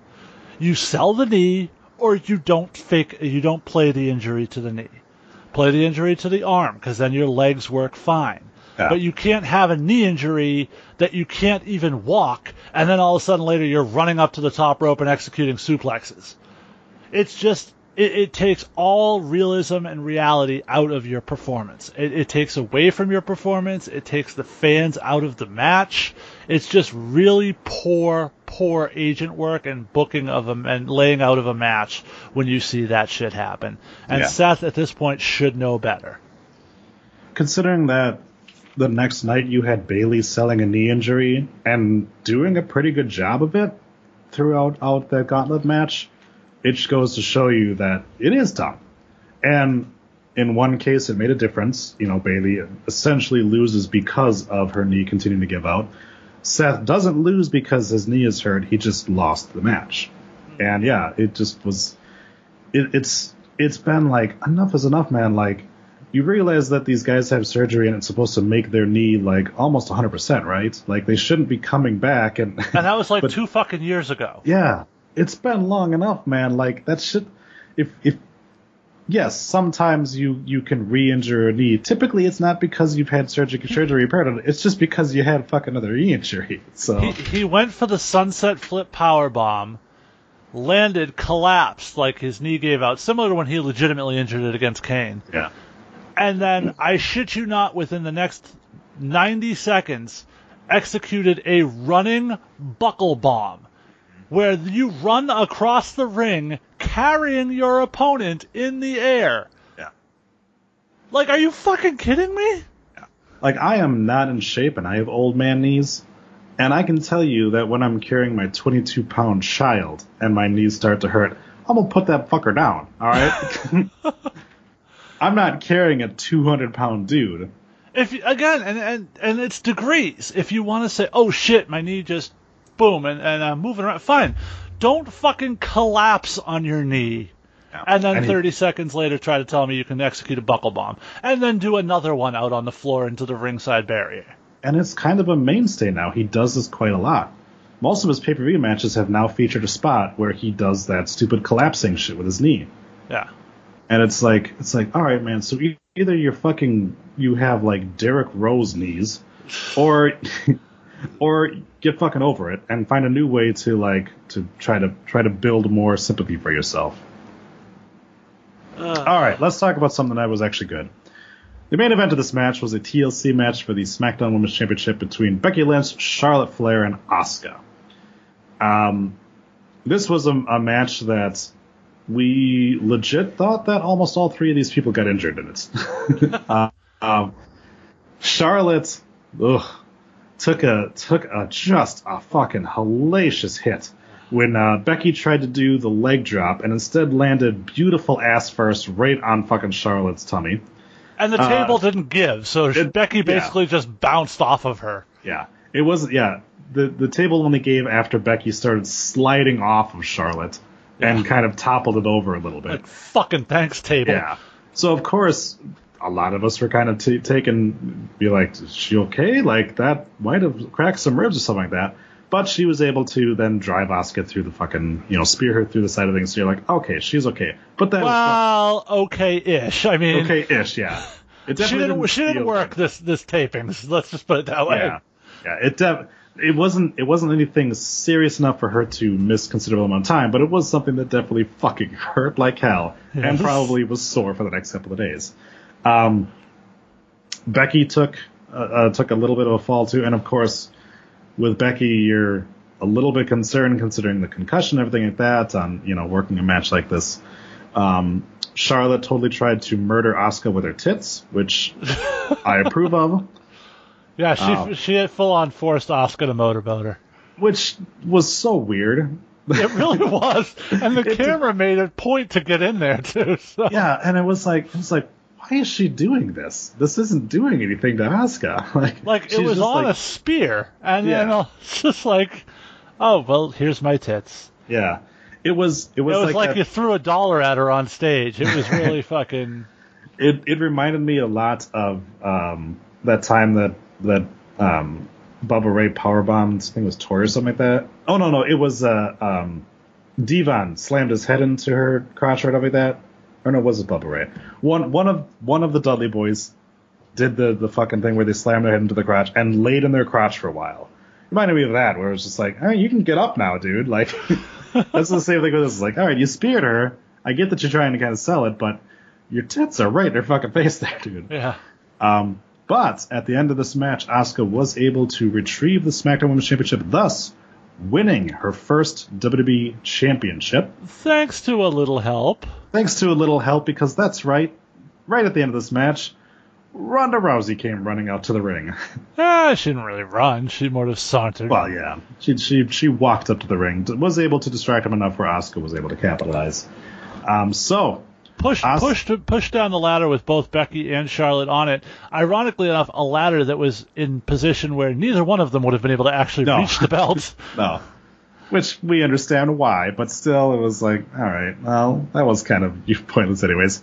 Yeah. Um, but yeah, so uh, b- forgive me for saying uh, "Tale of Two Asians" because our our Royal Rumble winners, one of them finally won their first championship. The other one wasn't booked but has a championship. Well, uh, about that. Uh, Um, well, he, he still had it when this stuff was going on. technically, in terms of television, still has it. Um, sure. hashtag spoilers. Um, yeah, I mean, this this really, I mean, you you covered all the major points. There's not a whole lot more to add. This was a fantastic match, worthy of the main event spot, um, and set up beautifully for, for the next few months of, of what's coming, which I obviously believe culminates with uh, Becky and, and Rousey at WrestleMania as well. There doesn't seem to be any indication that's not going to happen at this point. It No, continues to be the hottest feud, and now Yeah. taking surprisingly taking the title away from this feud is somehow still keeping it hot. yeah, I, I think at this point, Charlotte Charlotte gets Ronda at the Rumble, Becky wins the Rumble, and, and we get Becky and Ronda at Mania for the Raw Women's Championship. or I mean that, or we get a triple threat match. But either way, yeah, the women are main event in WrestleMania this year. Wow, Roman, Roman Reigns' cancer definitely put the final nail in the Well- coffin on that one too. So so we say that the women are definitely main eventing WrestleMania. I, I will throw in the caveat: if The Rock decides he's wrestling Right. at WrestleMania, The Rock is main eventing WrestleMania. Right. Exactly. Yeah. Which to me would be kind of a shame because these these women deserve it, and th- and now is the time. You know, as long as they don't completely fuck this up, which I'm not putting it past them to not fuck this up somehow. Um, yeah, there, there's definitely definitely right now. I would feel 90% sure that the women go on last at WrestleMania. Yeah. I hope you're right. Right. But um, before that, we've got, or we've got a lot of things to do before that. But now we've come to the point in the show where Jason has to edit in this. THE PERFECT 10! A 10! A 10! A fucking 10! Because it's the perfect 10. And we start things off with Monday Night Raw. And I know this is the topic that everyone is going to be talking about, so we're not going to spend as much time on it as we probably want to because otherwise our blood pressure is going to go through the roof. Because for the first time ever, brand spanking new, the McMahons dominated Raw. We started Raw off with, I kid you not, 30 minutes of the McMahons. Oh, I can It beat was- that. I can beat that. We not only started with 30 minutes of the McMahons, we started with an hour of McMahon Corbin segments. Yes, that's true. Yeah, grand grand total because he showed up again the next hour too. Uh, yeah, Corbin is all over this this one. The McMahons are all over this, uh, and this was how we we started off. So of course we started off with a promo uh, where all four McMahons, well, one of them's a Helmsley, but whatever, uh, or let's call it two and a half McMahons. They came out and, and, and in a shoot style promo said that they've been failing us and they're going to try harder. And we're sorry we're never going to punch you again in, in anger. It's not going to ever happen. By the way did you do the dishes? You didn't? All right. Oh, oh, sorry. Uh, anyways so yeah so the mcmahon said that they're going to do it's going to be be new storylines new matches new everything. But first here's exactly what happened last night, except this time Braun Strowman isn't here. Yeah. Um, look, was it a great example of we're changing the way we do things? No. That said, I, I, feel like you sort of got to give them a pass for the first week or two where they're sort of wrapping up storylines and, and we're not really to the point of, you know, redoing everything just yet. It's they're finishing up sort of the shitty stuff. I, think there were some signs. Uh, a more prominent role for. Well, we'll get into his part later, so I don't want to get too deep into it here. But as an underutilized superstar got sort of a prominent spot on the show. Uh, Balor does look to be getting much more focus and attention put on him. The women got a full hour to run the gauntlet at Yeah. the end of the show. Um, so I, I think there were some signs that, that there are changes coming. There was no piss segments on the show, which was Yeah. good. Um, we we even got a win for the revival. So, it's going to be short lived, but anyways. well, so okay, so cover your ears if you don't want to hear spoilers, because I know Troy was was going to be upset about this. Uh, the Revival won a, ta- a match to get them a world title, uh, tag team title shot next week. Uh, they go on and they lose that match to Bobby Roode and Chad Gable, and I know that was I knew as soon as I read it it was going to piss off Troy. However, comma, it was their first crack at the title. If this is a program and I'm sorry, ultimately, huh? It was their first crack at the title. In, in this program Okay. against Roode and Gable. So if this program ultimately culminates down the road in, in, in a month or two, or uh, at a pay per view with the revival winning the tag titles, then yes, this was the beginning of that movement, and I'm okay with it. Tell a story. It doesn't have to all be snap your fingers and all of a sudden we've changed everything. You tell a story to get to where you want to get to. The revival had more focus and, and attention paid to them this week than they have in months, so I'm okay with it. There were no fucking Lucha House rules. They were made to look like a credible, legitimate tag team, so I'm fine with it. Let's see how it plays out. I guess my big thing um, was the if you were going to do you know something like this where you say oh we're gonna we're gonna do things differently and change things up like that you shouldn't lead right into the Baron Corbin thing. Agreed. I think I think that there was you you should have went into the tag team match because then you're you've got people going like okay here we go revival got to look good they got to win stuff like that but to have it be Corbin and also like Corbin's thing was wrapped up he lost so I didn't feel like there was a need to continue on with that storyline. Same I- thing with like Elias and and Bobby Lashley. Like I didn't feel I feel like that was the end of it. And too often these fucking feuds continue to go on for pay per view after pay per view when they're not that hot, and it's like they they haven't mapped out like oh we're gonna we're gonna do this for you know for the next three pay per views or like that, and then they're so fucking you know like we don't want to just drop it by by having one guy win once, nope, because next time fucking Bobby Lashley's gonna beat Elias at Royal Rumble or some shit like that, and that's like you don't have to do that shit. And to your point about things not actually changing, there are signs of that too, because Bobby Lashley is still bending over and showing his ass to the crowd. So they clearly haven't gotten that fucking memo that the fans don't want to see that shit. Yeah. Um, but uh, you know, all told, I, I think there were enough signs from Raw that were moving in a positive direction. As for the Corbin thing, I my take on it is it was their misguided representation that the crowd hates this fucking guy so much that they're gonna love it if we really fuck him on the way out. Well, and and Um, blame and the crowd, blame the live crowd for laughing their asses off at it. Yeah, and I think it was also their way of sort of establishing all the McMahons as sort of okay face sort of characters. Now we're going to be face authority figures, and we're going to lead things in the, this direction. And um, the thing I didn't like is how how shitty do you make Kurt Angle look? That not only could you like you you didn't believe that he could beat Baron Corbin one on one.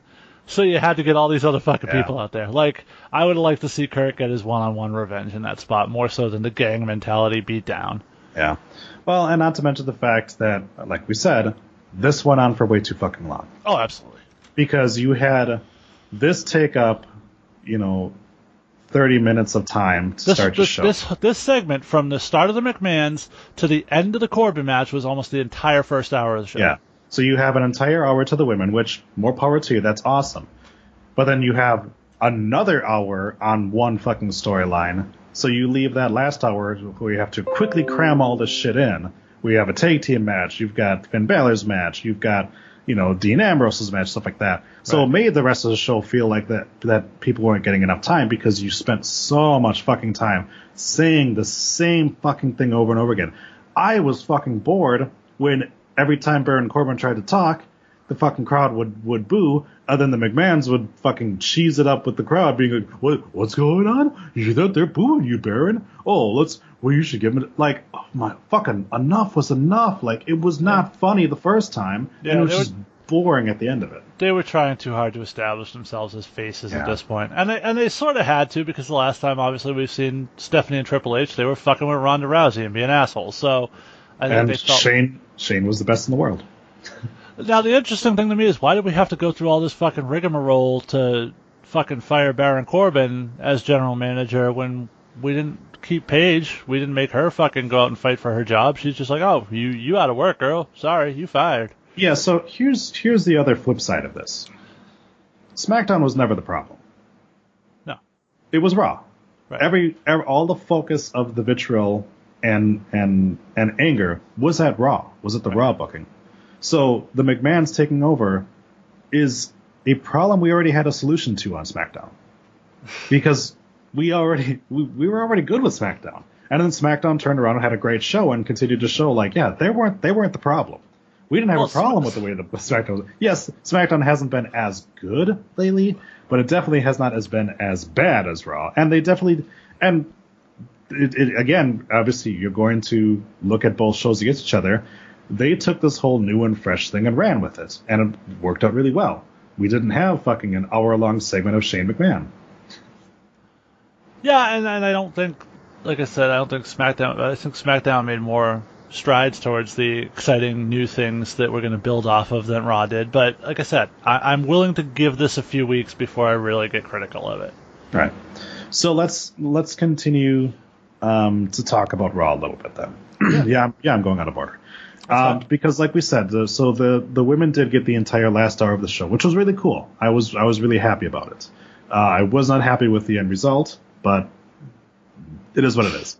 I Well, from, if from a okay, so Okay. so from a a Ronda Rousey standpoint, I understand it. Okay. I understand why you did that because every one of Ronda's matches has been her facing off against somebody that they have given them time. They've given them a couple of weeks to work on the match and make it perfect. So you're asking Ronda, who's only been wrestling, this is only going to be like her what six match or whatever like that, to turn around and oh, she's been doing house shows and stuff. well, so- yeah, but still. So you're, you're so you're asking Ronda to work another match the day after working a, a big match with Nia, having very little time and everything like that. So I get why it's Natalya, because the two of them train together, they've got chemistry together. They they know how to put on a good match for the Christmas show, and it's just for the Christmas show. It Right. wasn't this this wasn't like a this is your Royal Rumble match. right. If if that would have been the case, this would have been a very different conversation. But instead, it was a way to showcase the women and uh, and give them on time. So here's here's a couple of my issues with it, and then then we'll get into the match itself. We started off this segment with a lackluster Ronda Rousey promo. Can you, can- will you will you admit that this promo wasn't good? no, it wasn't great. yeah, it wasn't great. It was the crowd was confused because she's like, "This is what it takes to be a champion." She was doing like a fucking uh, motivational speech, and it was weird. But then, champions are the best in the world Yeah. and the best people and like so you people in the crowd who aren't champions fuck you you're all pieces of shit like yeah it was a little yeah, and I understand that they most likely did this because what she did at TLC might have been misconstrued as a heel turn, right and they wanted to make sure. No, no, no, no. no. She's she's a face. She's a face. Yeah. You cheer. You cheer. You boo the other bitches. You cheer. But my other, but my other issue was the continuation of the bitches be crazy storyline, where then we cut to all the women that were in this match screaming like harpies over each other at at the fucking people. Because apparently you need Okay. to have the people p- play your music at, at the intro to get out there. Just fucking walk out. okay so but but allow me to to give them credit to this point that's what I would expect when a champion throws an open challenge. Like a whole bunch of fucking people are like, "Yeah, I want to fucking take that match." Yeah, but we've done. Uh, like 20 minutes of waiting for someone's music to hit. Like they should be fucking people lined up at the curtain who want to take that opportunity. Yeah, but That- you, but you could have easily had them come out one by one and, and cut little promos why they should do it, and then be like, okay, well now we're gonna do the gauntlet. But I guess maybe for time constraints, whatever. Anyways, Yeah. so the the match itself. The the part I didn't like was that they come out, they announce the gauntlet, and the gauntlet is determined. First off, I don't think they ever actually said that the match, the championship match, will be next week. So I'm I'm watching this thinking it's going to be after the gauntlet until it Right, got me so too. late. Yeah. that I realized okay they they need to be more clear with that. Um, but I the, the part I didn't like was like Stephanie comes out, we're gonna do a gauntlet, and you're gonna start first, and you're gonna face Bayley. Like there was no fairness to it. It was like so are these just the two bitches that Stephanie hates the most? Like doesn't want to win? Like the fuck is So- that? So not only that, but also it's like, so you're also going to tell me that apparently the Riott Squad doesn't care about the championship, Nor Tamina, nor Nia Jax. nor Tamina or Nia Jax, because they weren't in this match. Now the the Riott Squad, you can you can make a case they were selling their injuries from the night before, where they went through tables and shit. So okay, But fair enough. Tamina, right, Tamina didn't suffer any injuries except the brain damage that she's born with. Yeah. Um, and Nia Jax, the last we saw her, yeah, she took a little bit of a beat down from Ronda, but she was walking around in the back, so she should have been capable of competing if Ronda Yeah. was. she got got the taste slapped out of her mouth, but she just got the taste slapped out of her mouth. Right. She, by all by all counts, she should have also been here and been like, no, no, no, if you're you're handing out title shots, I need to be in this too. So that was weird. Um, but yeah, so then obviously starting with Alicia Fox and Bayley, you're like, well, Alicia Fox is going to be the first one out. Yeah. Um, Bayley uh, gets a gets a, a phantom knee injury. Not phantom as in like it just happened nowhere, but it was a fake knee. It was a storyline knee injury. Not not Seth Rollins fan, yeah, but yeah. Um, and so that was kind of played up on it, but she eliminates Alicia Fox. Um, she then eliminates Dana Brooke. eliminates Dana Brooke, who more power to Dana Brooke comes with like a fucking bat out of hell and Yeah. is just like beating the piss out of her and stuff like that. But she winds up losing. Uh, but then she faces Mickie then after that. Yes, Mickie. Yep. Uh, and she winds up Mickie wins. Mickie winds up finally taking her out because the knee injury becomes too much. Yeah. So then from there, it's Mickie against um, Natalya, right? That's when Natalya No. comes out? No. Nope. I'm missing somebody. Who am I missing? Sasha. Sasha. Yeah. Okay. Yeah, so then Sasha Banks comes out. She beats Mickie James. And then Natalya comes out. And, Natalya, beats Sasha. Natalya beats Sasha. Yes. Um, so did it with a sharpshooter like that. Again, like I said, not what I would choose, but also it, it's for a fucking show that I'm not even going to watch next Yeah, week. it's so, a one-off, and, and Yeah. like to to what you said earlier, if this was building for a long-term program, yeah, I'd have a bigger issue with it. But if you're gonna have, I would rather not waste a Sasha Ronda match on a one-off Hmm, yeah. throwaway match. Like I would rather hit some build for that if we're gonna see it, or Yeah. if we're gonna see Sasha in a in a high-profile spot. Yeah, but the the issue, like I said, was or like like you had kind of pointed out, the issue was the fact that they did not tell us anything of this fucking match. It was like we're having a gauntlet match, and so then I'm They like, told us it's boss time. yeah, that's pretty much it. Yeah, so the entire time I'm like, I was like, I was like, that's really fucking stacking the deck in Ronda's favor. And then like after like the, Yeah. the after, after Alicia Fox gets eliminated, then they were like, who's gonna face Ronda next week? I was like, oh, Right. okay, well that makes sense now. Okay, and then it was like, yeah, from there it was like, okay, well if it's just a, so at that point I'm like, I was like, okay, so it doesn't really matter. We we know she's not losing it on a fucking pre-tape, and Right. you know, and yeah, so that was the thing. And and yeah, Natalya won, which annoys me. But the real winners of this match were Sasha, Bayley, and um, Dana Brooke, honestly. Because they were the ones that got the shine. They were the ones who got to, to show off a little bit. Agreed. So, um, but yeah, so moving right along, I just want to finish off Raw, then we'll get to SmackDown, and then we'll talk about the two other things. Um, so, Sort of double main event tonight. what? Sort of a double main event tonight. Those last two. Yeah, I guess. Um,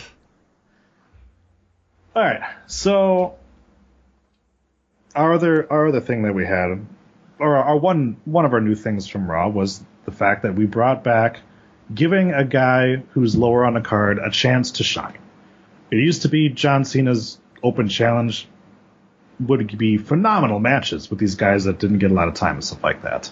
Uh, we knew since it's Dean, we knew that probably wasn't going to happen, but they would at least get some TV time. Not the phenomenal match part. no. yeah, not the phenomenal match part. But what we got was uh, Dean Ambrose came out with a bunch of guys in um, riot gear and gas masks, and of course, every one of us on the host is like, "Yeah, Seth Rollins is one of those guys."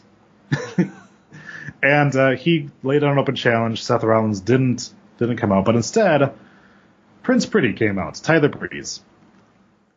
Um, And, and I was so sitting there going, I hope Dean, I hope Seth pops that mask off and costs Dean the title and put the fucking belt on Tyler Breeze.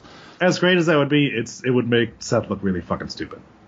Why? like, Seth would fuck over Dean. That's what he cares about more at this point. Well, I guess It's the But that- personal rivalry, not really about the title. it would have been a good way to get that title off of it because, but again, as you said, We don't have a Universal Championship. If we had a Universal Championship, that would be on the table. I would have Tyler Breeze main event the pay per view. right on. I mean, it's Tyler Breeze. He's great. Um, the You biggest saw Tyler Breeze's match against Ricochet on NXT two weeks ago. Oh boy. This guy is so underutilized on the main roster. Yeah.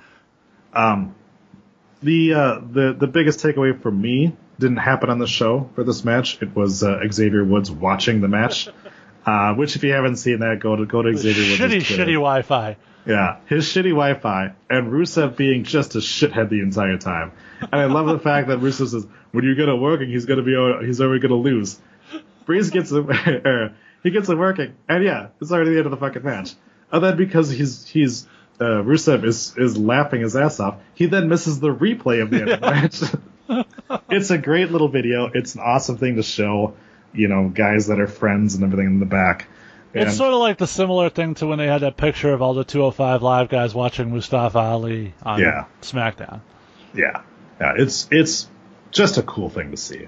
Um, Plus, plus, you know, Woods and Breeze have double teamed some chick somewhere Oh, along the for way. sure, for sure. I mean, we know Woods is into that shit, like the double teaming. So Well, isn't isn't Tyler Breeze with uh, your favorite NXT 2012 superstar Audrey Marie? is he? I don't even know. I'm pretty sure he is. I don't know who he's banging. Let me check that. Usually, once someone gets cut from the company, they stop banging. Let me check. Let me check the old Wikipedia's here. Mateus Clements is married to Audrey Marie. Okay, I know they were So, yes. married. Yep. And those beautiful tits. I, I hope she got them redone. Anyways, great. What are you talking about? Um, so we're going to talk about the one of the video packages that we got, but we got two video packages during Raw to announce the return of Kevin Owens and Sami Zayn. Uh, they got separate ones, which is good. But Was there ever a more pathetic attempt? Like, well, we're trying to tell you that we're listening to you. You like these guys. We don't know when they're coming back, but but remember them? Yeah, we're gonna put them out there. So- we're, we're gonna make them a focus because you guys like them. That's Yeah. a thing. so the funny thing was is that okay, so Sami Zayn's little promo thing or whatever like that was just a little promo thing. Only Kevin Owens once actually said he's returning. Sami's never said he's returning. Kevin's uh, actually said Kevin Owens returns soon. Sami Zayn's did not fucking say that at all. So I don't even know if Sami Zayn is actually coming back anytime soon, or if they're just like, you remember this guy, right? Well, as, as part of the whole brand new Raw initiative, Sami Zayn and uh, Kevin Owens are gonna feud when they both get back. yeah, most likely. Um, That's something cutting edge and new we haven't seen before. So it, these these were you know your typical kind of promos. They were all put together and everything of that. Coming Um, soon, El Generico. That would have been fucking great. Yeah. Um, another again another one of my favorite things not on the show was Sami Zayn's response to this on Twitter, where he said that uh, he kind of starts off saying that uh, you know I've I've worked worked hard to get to where I am and stuff like that, but watching this video I forgot how great I am. Yeah. So just another another in the, just living that heel persona. uh, I'm so excited to have these two guys back because right now we have an issue on Raw, and it's a heel vacuum because Dean Ambrose should not be the top heel, and he Yeah. currently is because nobody else. I think Owens is coming back as a face, but we'll see. if if you look at the videos, clearly Sami's still a heel Right. because his his was very much. But yeah, Kevin's. But they did they did put over that Kevin was taken out by Lashley, and Yes. so it does sort of make sense that he would come back as a face. Plus, it puts us in line for that Kevin Owens and Elton John match at WrestleMania. Yeah, very much Uh, so. so you know, Because you know Elton's working heel. Fingers crossed. Yeah. Uh, but yeah, yeah. So um, either way, I'm I'm happy to get my favorite wrestler back. I'm happy to get Sami Zayn back. I'm very interested to see what what they can do. And like I said, the landscape to, has changed since their injuries. You know, so so we will. sure, Kevin see. Owens will be in a porta potty week three. Uh, I fucking hope not, dude. Um, so then over on SmackDown, um, you know, we It'll be a new and improved porta potty. That's true. Uh, so over on SmackDown, we did talk obviously about um, you know Paige getting relieved of her uh, her position. Which again, if you watch that, make sure to pay close attention to Big E during that whole thing. Biggie what- and Xavier Woods, both of them. oh, I didn't I didn't see. I'll have to watch it again. I didn't see Xavier Woods. I just watched Big E because he's was like raping fucking Carmella with his eyes. Oh, Woods was like eating a steak and staring at Daniel Bryan the whole Okay. time he was eating it. It was great. yeah, those those guys continue to live their characters, which is great. Um, but we got a, a little bit of a segment because Mr. McMahon was on SmackDown. So, of course, that means we're definitely going to have gay jokes. And we had them, for sure, because The Miz came to ask his blessing to be partners with Shane McMahon. Yep. Gay jokes. 20, 2018, almost 2019. I, you know what? Honestly, I didn't take that as a gay joke. You didn't take it as a gay Not joke when, when he stopped and goes, I don't, I don't really do that kind of thing. It was clearly meant to be. I don't that give he thought blessings. Was, yeah. No, it's clear. It that whole segment was clearly meant to be the Miz. That Mr. McMahon thought the Miz was proposing to Shane McMahon. Right, but I don't think it was necessarily to be a gay joke as it was. It's just sort of a miscommunication and Miz not representing what he meant very clearly. I, I, I didn't take it as like a anti-gay thing. I really didn't. I didn't say it was anti-gay. I said it was. Well, it was. I- it was joke a joke. At, a joke at somebody's at the expense of somebody's sexuality is typically an anti-gay joke. Let's be real. Anyway, so but it it kind of made me question again. You know what happened to the Miz? You know he has. We had. Now his his feud with Daniel Bryan did not go as we thought it was going to, and part of that was because they decided to inject the women into it that cooled off their feud, and it just did not end the way we wanted it to. But since then, he has just free fall down the fucking card, and now is in this thing here where he wants to be Shane McMahon's tag team partner. And then he, you know, now it did lead to him teaming up with Mandy Rose, which that's Yes. always a good thing. um, Now, and my only problem with that was that I think the only reason Mandy Rose was picked for that spot was for the Maurice joke. I think so too. Which again, I felt I, I, I felt ashamed that I laughed at it because I hate our truth. but it was a decent line. It was. No, it was good. And it meant more TV time for Mandy Rose, which It not only meant more TV time for Mandy Rose, but they didn't have to lose because they won, yeah, despite what Corey Graves said. yeah, Because Corey Graves said that Mandy Rose and R Truth just beat the Miz. yeah. So I was like, nobody's gonna correct him on that. That he said that R Truth won. All right, we're just gonna keep moving on. uh, but yeah, so uh, obviously, you know, it, it is what it is on this point. We're not sure exactly what's going on with the Miz, but uh, again, we kind of talked about that. If this was Raw, Miz and Shane McMahon would already be tag team champions. Let's put it that way. True, true, fair enough. Yeah, no, this segment was just goofy. The whole, again, and I hope this is one of those things we're getting rid of, and, and we're sort of closing this off because Shane McMahon, if you want to be taken seriously as an authority figure at this point, you really need to need to get him out of this storyline as quickly and cleanly as Yeah, you can. anyway, if if he's supposed to be the the face authority aligned with his family, he cannot be wrestling for one, and he definitely can't be wrestling in a tag team with the Miz, who is still a heel as last I checked. Um, yeah. Now we went from that kind of silliness that wasn't 100% funny to Shinsuke and Rusev. So Shinsuke actually is getting a, a legitimate feud, and again with Shinsuke, his delivery of things is what makes it entertaining. Because for most other people, this wouldn't work, but his facial expressions and his delivery of this this little backstage pre-record got me laughing so much. So of course, they go to Shinsuke and he says, "Oh, I'm supposed to be scared of Rusev." Well, I, why would I be scared of this? And he played a bunch of shots of Rusev from Total Divas, which obviously showed Rusev as a big fucking moron and stuff like that that he is on the show. And then of course Shinsuke said that Rusev is a total diva. yeah, um, and then surprisingly, maybe maybe I'm wrong in this. You'll have to tell me or not. But did it not seem that Rusev was really off his game in his promo? Yeah, I mean, I, I'm okay with the, the Rusev thing as we're de- sort of developing him. My biggest thing is why have Lana with Rusev at this point if she's just going to stand there and be sort of window dressing? We know she can cut good promos. That's one of the things she does do well, uh, as opposed to wrestling. So why put her back with Rusev if you're not going to utilize the one thing she does do well? Yeah, yeah, and I don't think she actually spoke in this episode. Uh, which, which, yeah, definitely didn't make a whole lot of sense.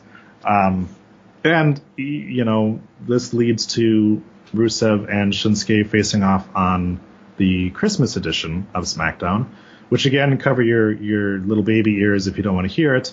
But Rusev is yet again U.S. champion, um, which I'm anxious to see. And if if we continue this feud between these two, I, I'm curious to see it. Obviously, Shinsuke was not working as U.S. champion, which sucks because he started off. It seemed like he was going. They were going to do something with him, and then he couldn't even get booked on a fucking TLC show. So, um, you know, maybe taking the title off him and, and doing something different with him, or or seeing where we can go from there from here will be interesting. But yeah, he's another guy that as soon as he turned heel, he was he was on fire when we were in love with him, and then he just quickly cooled off.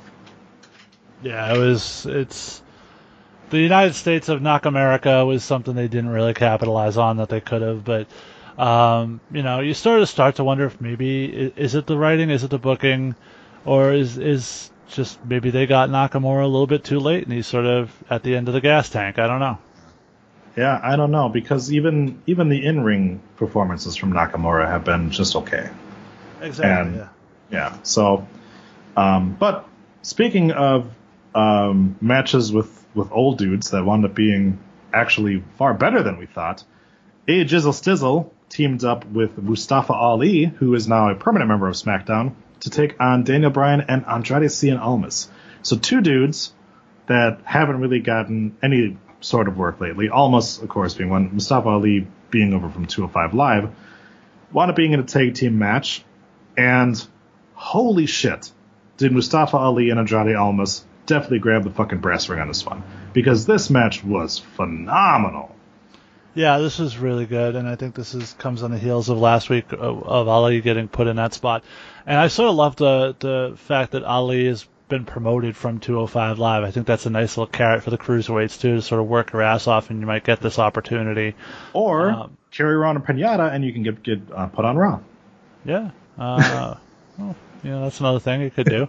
Um, Almas we've talked about forever. Uh, He's been criminally underutilized since he got called up. But again, you, you're sort of cyclical with these stories, and you have focal points, and you have things that happen when guys come up. So sometimes you have to wait till that next cycle till your opportunity comes up.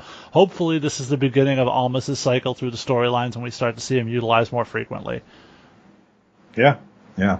Um, the kind of the the bad spot in this match was the the zero five forty that Mustafa Ali did.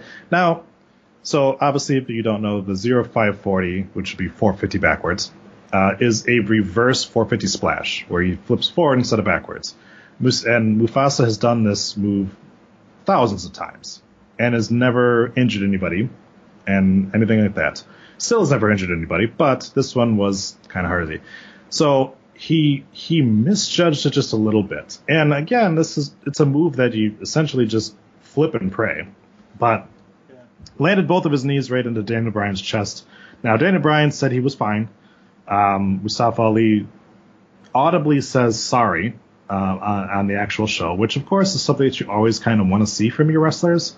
Where as soon as they know they fuck up, that they're actually going to do something. Maybe not always audibly. Usually, you just see the kind of the arm pinch and things like that, or some kind of nonverbal cue of like, "I'm sorry, I fucked up," you know, kind of thing. Right, so they, yeah. they they they take it into their own hands. But apparently, he was still apologizing backstage, and Daniel Bryan just like, "Dude, it's cool, man. It's cool," you know. And Bryan, of course, got checked out, got a clean bill of health and everything of that. So, uh, you know, Wanda being, uh, you know, escaped injury on this one, which is great. Uh, and of course, we hope that there's no heat on this either, because, you know, people, fucking Neville broke his leg, his leg by doing a baseball slide. All right, like shit happens. It, accidents happen. This was not intentional. This wasn't a fucking Nia Jax. I'm gonna fucking punch your face off.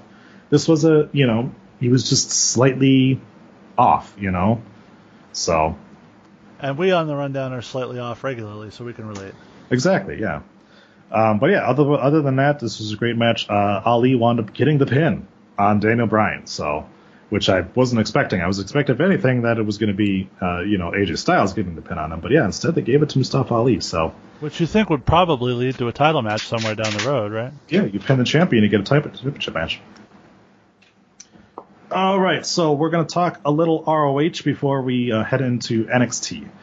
Um, so, uh, you know, we talked at the, at the beginning of the show about the Elite leaving ROH, and we have a question of what is next for ROH after they have left. Um, you know, I said it at the top of the show that I felt that Page was going to be the one that they missed the most.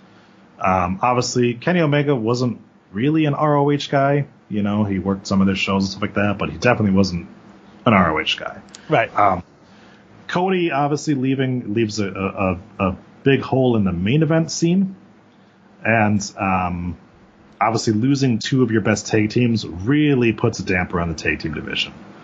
Um, so the the biggest thing there is obviously the tag team division takes the biggest hit on it. Um, the main event luckily, scene, luckily, they have the bouncers ready to slide right in there. right? You've got the bouncers.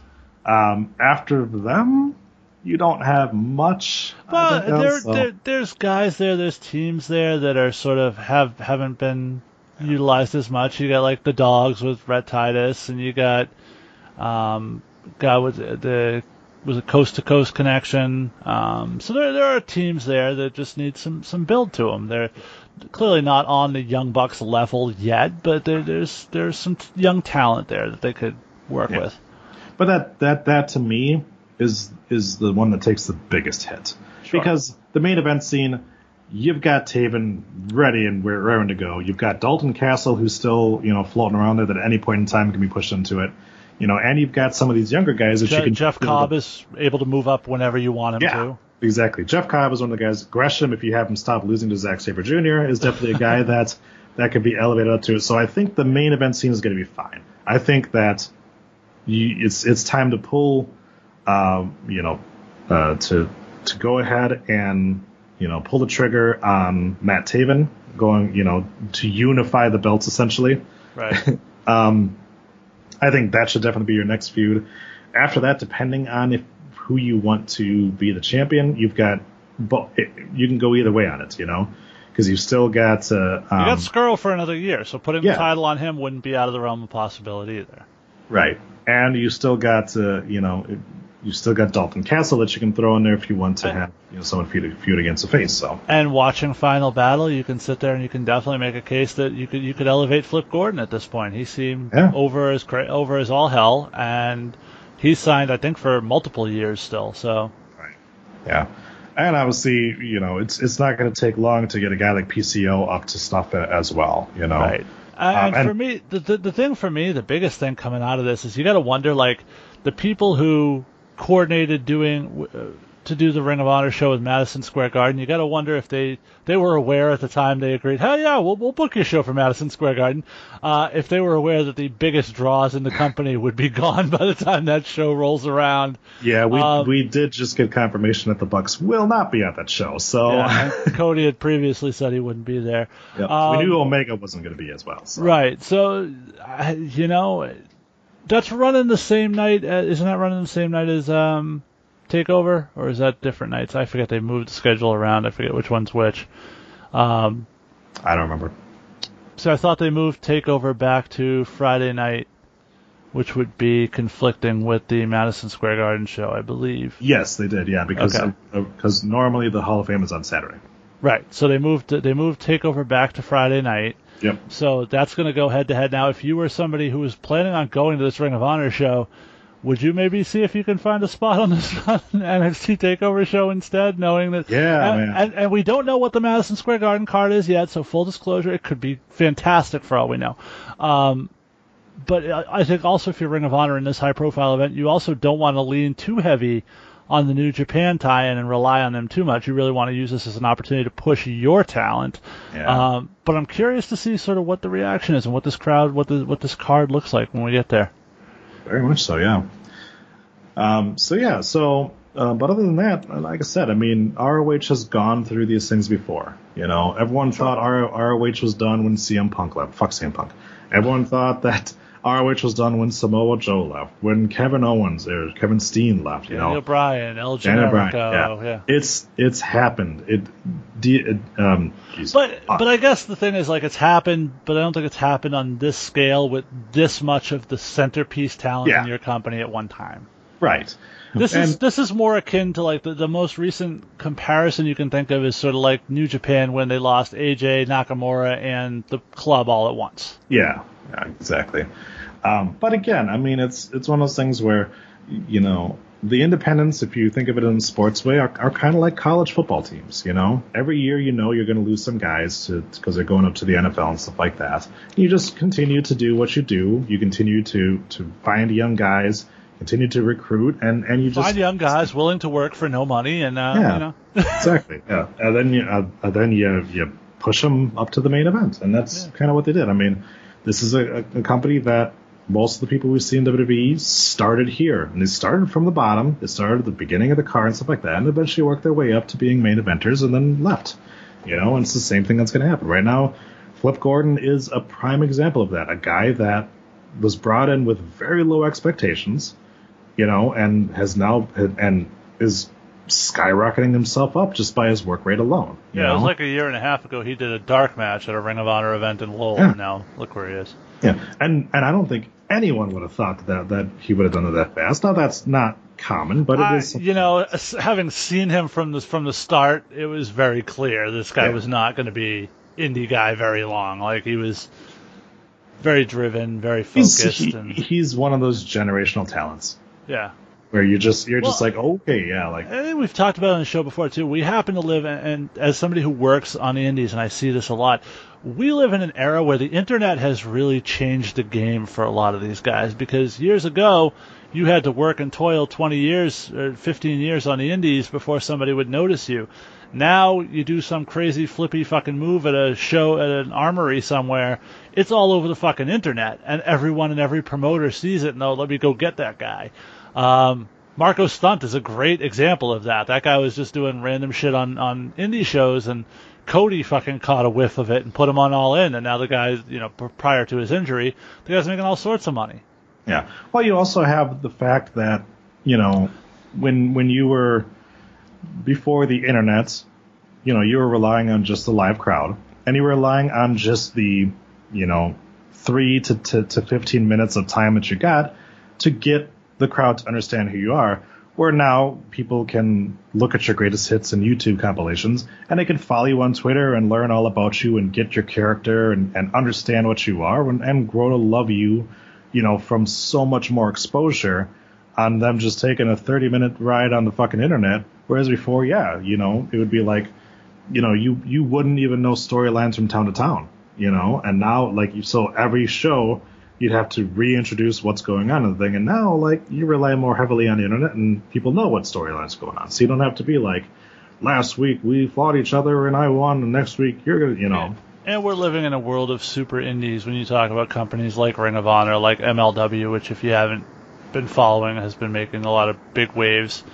Um, Lucha Underground obviously started a trend a while back. Um, so there's just a ton of them, and now you're going to add All Elite into the mix too. So there, there's just a ton of places with high exposure for people to work, and that's a great thing for the business overall. Oh yeah. So, uh, moving right along. Um, so we got a very interesting end to NXT this week. Uh, if you haven't watched it, uh, you know, skip like two minutes ahead. Um, we had a cage match between Aleister Black and uh, Johnny Gargano, and right at the end of the match, Jo- Johnny Badass, sorry. Johnny Badass, sorry. Yep.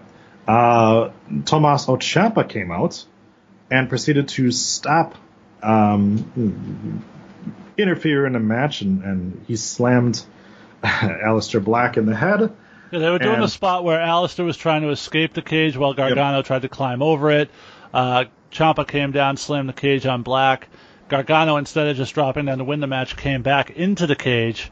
Uh, and as they stood on opposite sides of the ring, they did their old DIY finisher on Aleister Black, and that allowed Johnny to get the win. Yeah. Um, yeah, so they, yep, they, like you said, they, they hit the finisher together, and then they kind of, uh, you know, Gargano got the win, and there was a little bit of a shared look at each other, and They So- shared a moment. shared a moment. Yep. Um, but no, and, and it makes perfect sense with the both sides being heel now that they would, you know, sort of have the option to reunite the DIY and have Johnny sort of watch out for Tommaso and and maybe pay it off with Johnny eventually turning on Tommaso because I think I think the end game to this feud has to be Johnny getting the win in the title, right? I mean, You wouldn't That- think so. so so in order for that to happen eventually, he has to turn on him. But aligning them right now makes some sense. Yeah. All right. We have some Fa- voicemails. fantastic cage match, by the way, for anybody who hasn't seen it yet. Go definitely check it out. Very much so. All right. It's perfect time for us to do some voicemails uh, before we head into the main event. Our first one is from Sal. What's up, Rundown hosts and Rundown listeners? It is I, Sal, calling the voicemail, returning once again to the voicemail that made me famous. I quickly wanted to talk to you guys about the announcement of the most recent NXT call-ups, or soon to be NXT call-ups, I guess. Just give my thoughts and opinions on those few people, along with Mustafa Ali seems to be on SmackDown Live permanently now. Now, first of all, Lars Sullivan, he's the one that was getting vignettes, and I think he'll do a decent job for a little while. Uh, don't, I know they're gonna push him. I know he's gonna be mean. I know he can kind of talk, but there's got to be some more layers to the character. So initially, I think he feuds maybe with the Rusev. Maybe Rusev wins the U.S. title, and Lars Sullivan attacks him. But uh, he's definitely got a lot of Snitsky and Kane about him. We'll have to see what they do with Lars. He might be okay. Uh, I'll tell you a guy who's going to be more than okay, and that's EC3. He's everything that Vince wants in a superstar. He's everything that Hunter wants in a superstar. He can go in the ring. He can talk. Uh, I'm hoping he comes in as a heel, and they don't do to him what they did to Bobby Roode and EC3 will be fine. EC3 will be at WrestleMania, in my opinion, on the main card. And then uh, Nikki Cross, I'm really excited. Obviously, Nikki Cross had a great match against Becky Lynch about a month or so ago. Uh, she's main roster ready. You know, make her part of sanity. She's ready to go. Uh, Lacey Evans, the character's interesting. I don't know if it holds water in this day and age, but we'll see as far as heavy machinery goes, I'm sorry guys, they don't book tag as well, so I don't see them doing much of anything. Did you get anybody? No, I think that's it. Like I said, I, I'm looking forward to Mustafa Ali, and I'll talk to you guys later. Thank you, Sal. And now we're going to take on a little adventure as Jeff tries to navigate bad internet. Hey guys, it's Jeff. Don't think I'll be able to make it on today.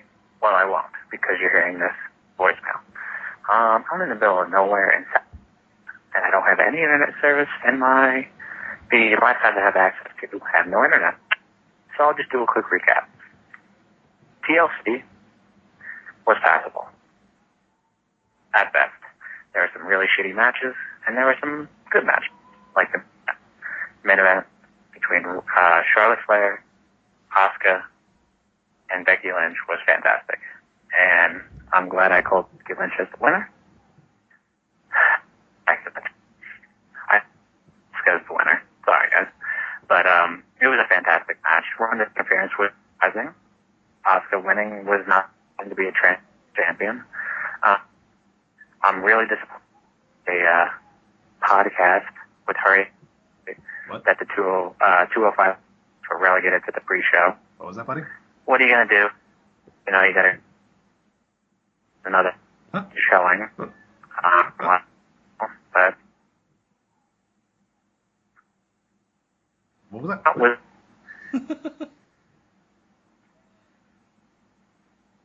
And one, two, three. Ding, ding, ding. There's the end of that first voicemail. Well, that didn't go the way he wanted it to. so let's see attempt number two. Hey guys, it's Jeff. Trying a second attempt as well because I have no goddamn service. So let's give it a go. TLC was passable. The main event between Trevor and. Huh? Best for the show. and the rightful main event. Asuka winning, I'm glad I uh, predicted successfully. Thanks, Jason, for convincing me. Um, it was an amazing, dangerous, violent match, and I loved it. I was a little disappointed. Cruiserweight, but the live guys were relegated to the pre-show, but I guess that's par for the course, right? What are you gonna do?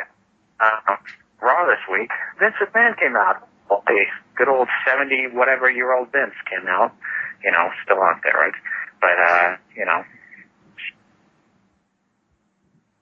A what? that McMahon's are to be running it.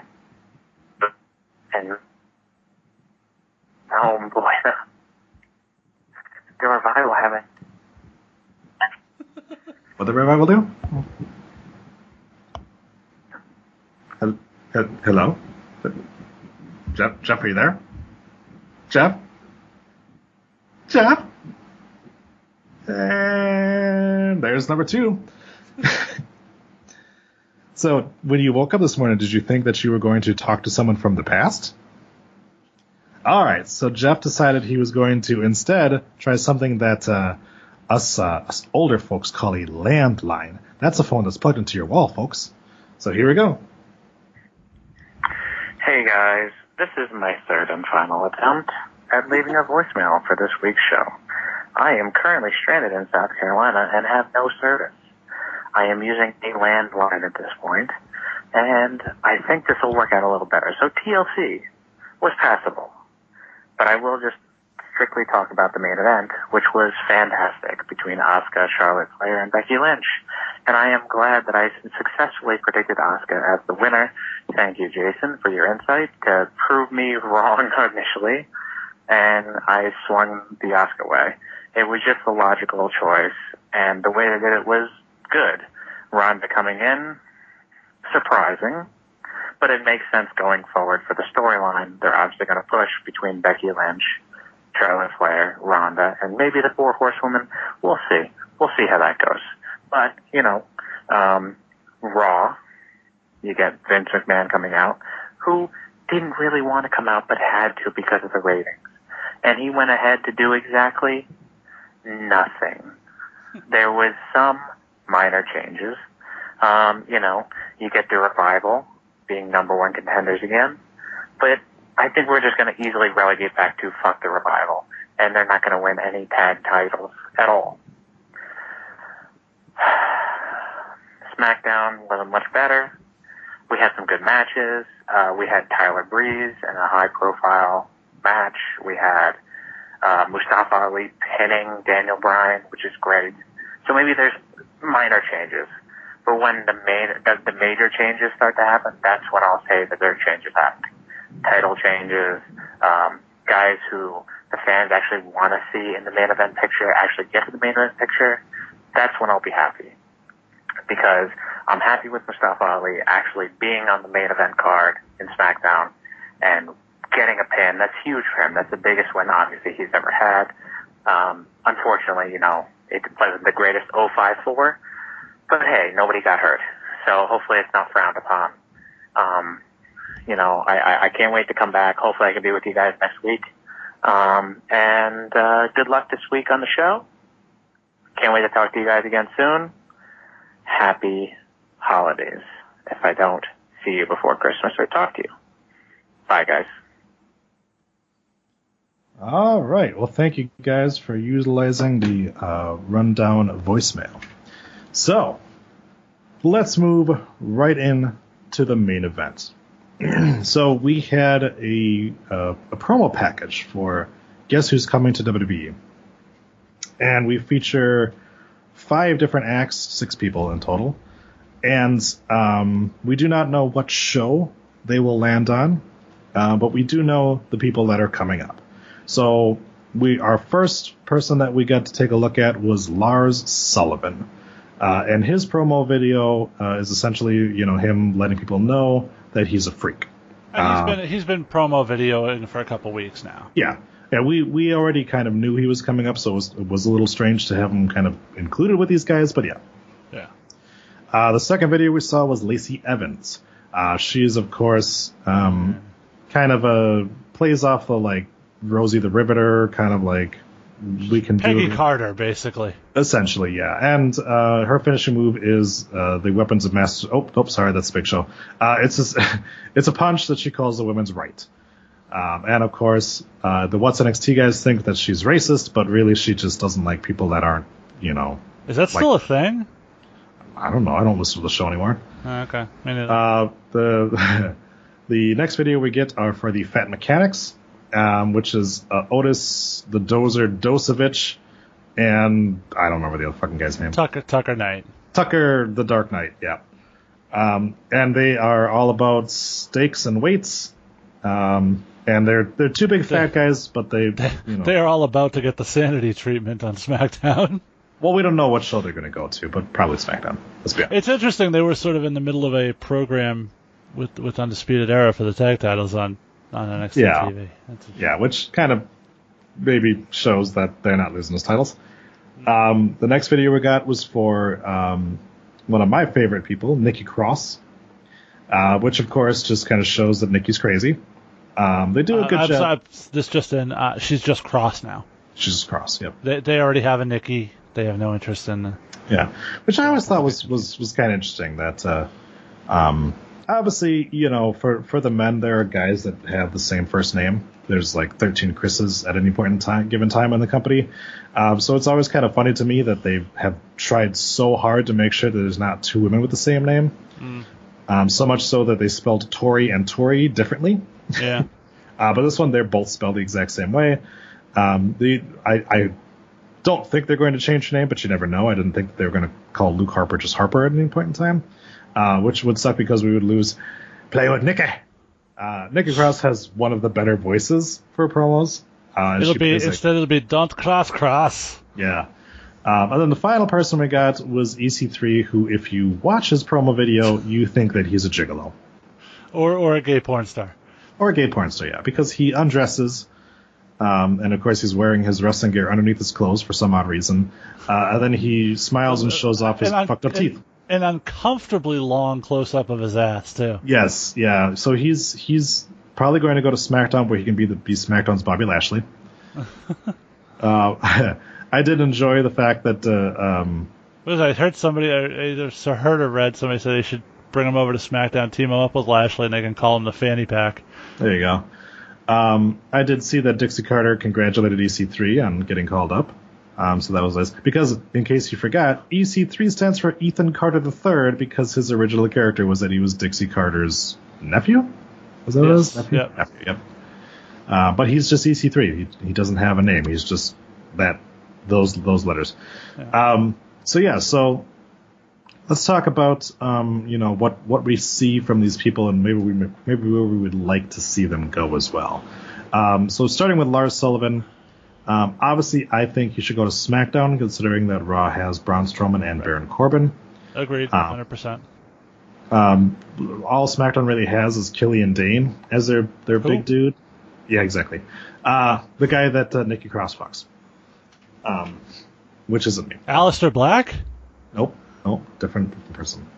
Uh, so yeah, so Lars Sullivan, uh, you know, as as Sal put it, he kind of gets Snitsky vibes off of him. Yeah. Uh, I think that's an apt comparison. Yeah. Uh, Sullivan's in ring work is he's decent. Yeah. I'll put it that way. But he's he's not really built to be a technical wizard. But you know. but you say the exact same thing about Strowman, and he got over. Hosses still get over. Yeah. Oh yeah, I'm not I'm not saying he doesn't have the opportunity to get over. Uh, I'm saying I don't know if I see him as His getting over. His intro is is also tremendous, like on NXT with the just the shadow of the silhouette of his giant. Like I think he's he's produced really well, and if he's put in the right spot, I think he could have a Strowman esque path on SmackDown. Yeah. I think um, Strowman and Corbin are the ceiling and the floor for him. you know, Would, would that be Strowman? yeah. I I think those two guys are the one are somewhere on that spectrum between the two is where you're going to see this guy fall. I so think they're both on the spectrum. Personally. probably, probably Lars Sullivan is definitely on the spectrum. Yeah.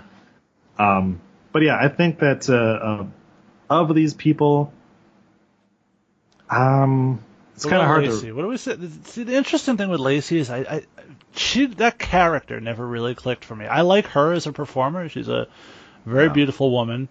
Um, she's got a lot of the attributes that uh, Vince would like in a female performer. She's big, she's strong, she's attractive. Um, I just don't know that that gimmick's going to translate. That that gimmick barely worked in the small, sort of insulated, full sail universe. Um, I, I don't know that it works in in the main roster at all. It's just very sort of Yeah, I don't know. I- It doesn't click I- for me. yeah. I also wonder how far they can really go with it, um, because obviously that character is very much like um, she considers herself to be better than everybody else, um, and you know talks about like the kind of unwashed masses and shit like that. So. Right. Uh, it can be a very condescending character, and, and those don't always work that well. Right. Obviously, like you said, I mean, Lacey is incredibly good shape, but so is Dana Brooke, and they don't use her, so But Dana Brooke doesn't really have a character. Lacey has one. Whether you like it or not is the question. We'll, I guess we'll, that will remain to be seen. right. Uh, like I said with Heavy Machinery, I see them sort of mid card tag team on SmackDown or, or Raw somewhere. I don't see them, uh, the- you know, uh, slightly better than Rhyno and Slater kind of deal. Maybe they'll have a brief run where they're sort of the top a, a top tag team or in a top program, but I, I just don't see that clicking. I think Nikki Cross has every chance to be uh, a top female performer. Uh, I don't know that she gets to like. The problem is right now the female competitor level when you talk about like Ronda and Becky and Charlotte, the bar is so fucking high that it's really tough for anybody to break into that level at this point. You have to. That's the thing that's going to hold back someone like Mandy Rose or even Naomi. Like they're good, but they're not anywhere close to the level of the top top performers in that division. And I wonder if Nikki maybe fall, falls a little bit of a victim to that. Uh, months ago, and, and Sal sort of stole a lot of what I talked about in the past because we had a main event topic not too too long ago, uh, asking who we thought was the most main roster ready guy and guy or girl in NXT. And my answer at the time, and still is, is EC3. This guy was built to be a main roster talent. He's got all the things Vince likes. He's good on the mic. He obviously looks like he's fucking cut out of stone. Um, so yeah, I think EC3 is probably of this group the most likely highest ceiling performer in this group. Yeah, very much so. Um, my problem with Fat Mechanics is the fact that we've already got like three different tag teams that are the exact same guys. Um, you know, so you've got that going going against them. You know, where well, for if, if they're like a comedy duo, which they can kind of be sometimes, we've already got the B team, and you know, we've already got Yeah, but the B team can't do comedy and be physically imposing. That's Yeah, what these true. guys do have. Um, but for big physically imposing guys, well, we had the Ascension and they suck. So there's that as well. But they've Um, done comedy better. Yeah, it's true. Uh, so yeah, you're you're you're kind of stuck where not only do they have it going against the fact that Vince hates tag teams, and so, but you've also got the but, fact but, that th- but things have changed now. So even though Vince hates tag teams, they're listening to the fans, and the fans like tag teams. So well, see, and and then you've got the other issue. Well, if you put them on SmackDown, what makes them break through?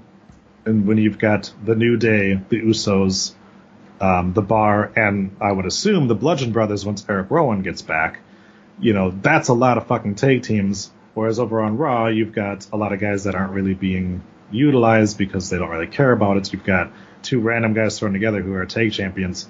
They'd have a better chance on Raw, but they still don't have much of a chance, I think. Well, it's interesting when you talk about like Harper and Rowan because we talk all the time about how they they're worried to strap the Rocket to the revival because they've had an injury history. I mean, Rowan's been hurt every five months on the roster. He seems to get another injury. So I wonder when they come back if they sort of revitalize that push or if they're sort of in the background at this point. Yeah, well, and you also have to kind of question because we haven't seen Harper since Rowan went down, and Harper was a singles guy too for a little bit. So the fact that they, they're not using him would make you think that they're going to put those guys back together, but then you do have the question of like, well, is there is there a right fit for them to be champions again?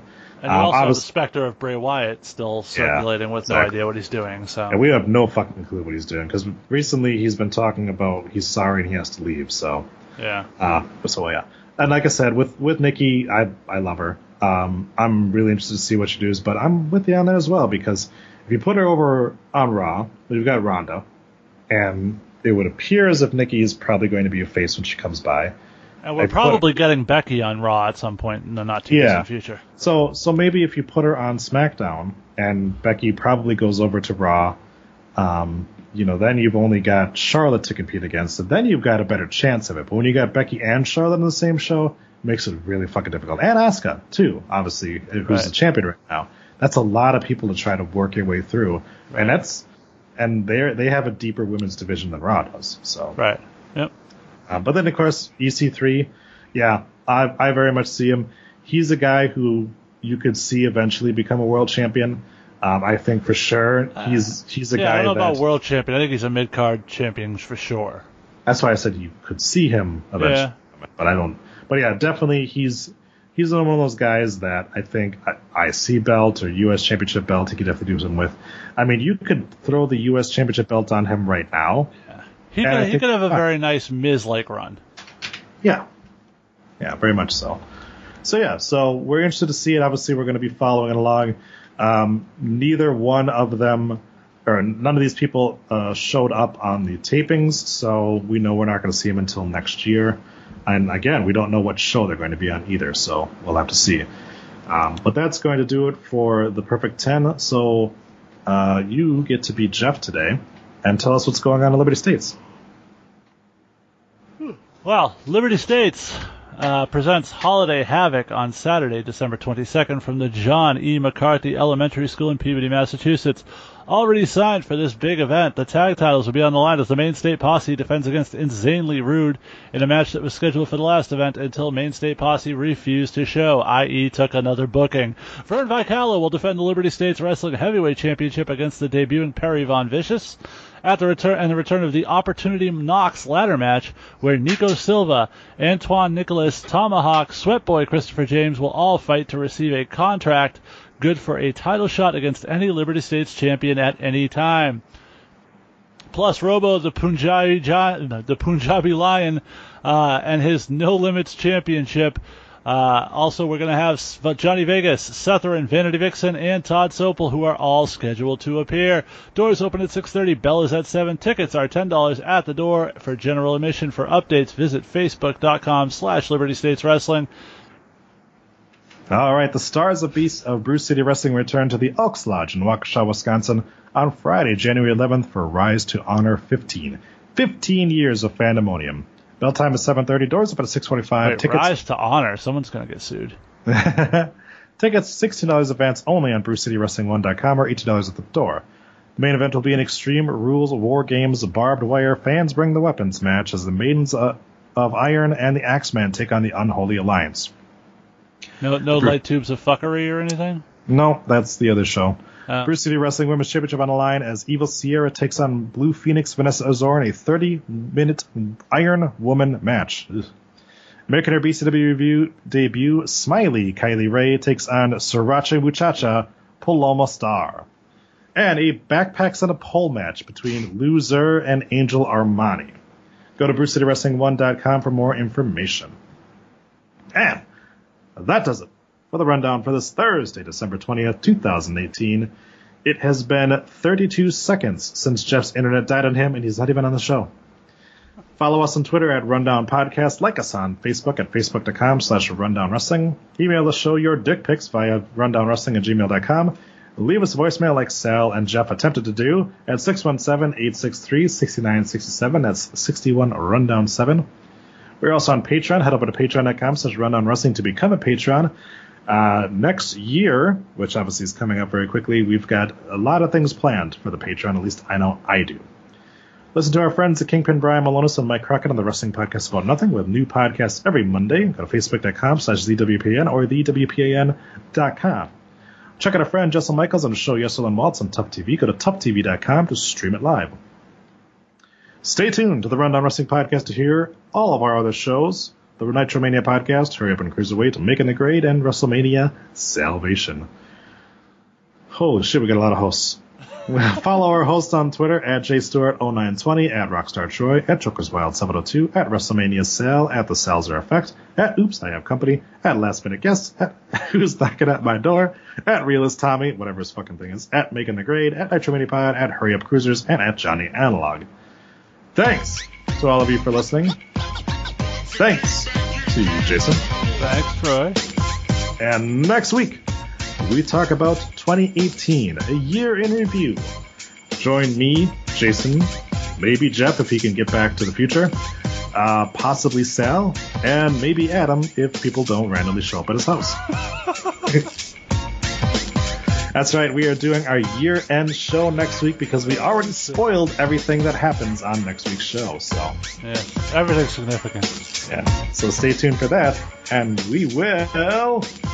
See you next Thursday. Bye bye. The Rundown Wrestling Podcast was birthed onto a dirty tile floor of a downtown Vinny's Pizza by Adam Salzer before being scooped up and deposited into the laps of Jason Stewart and Troy Bozen. That deformed and abandoned baby then became the basis of the show you are listening to, My Two Gay Dads. We are a member of the Questionable Endeavor Network, which, just like WWE, promises new and better contact but continues to employ Josh. Tune in next week for a new episode of the Rundown Wrestling Podcast.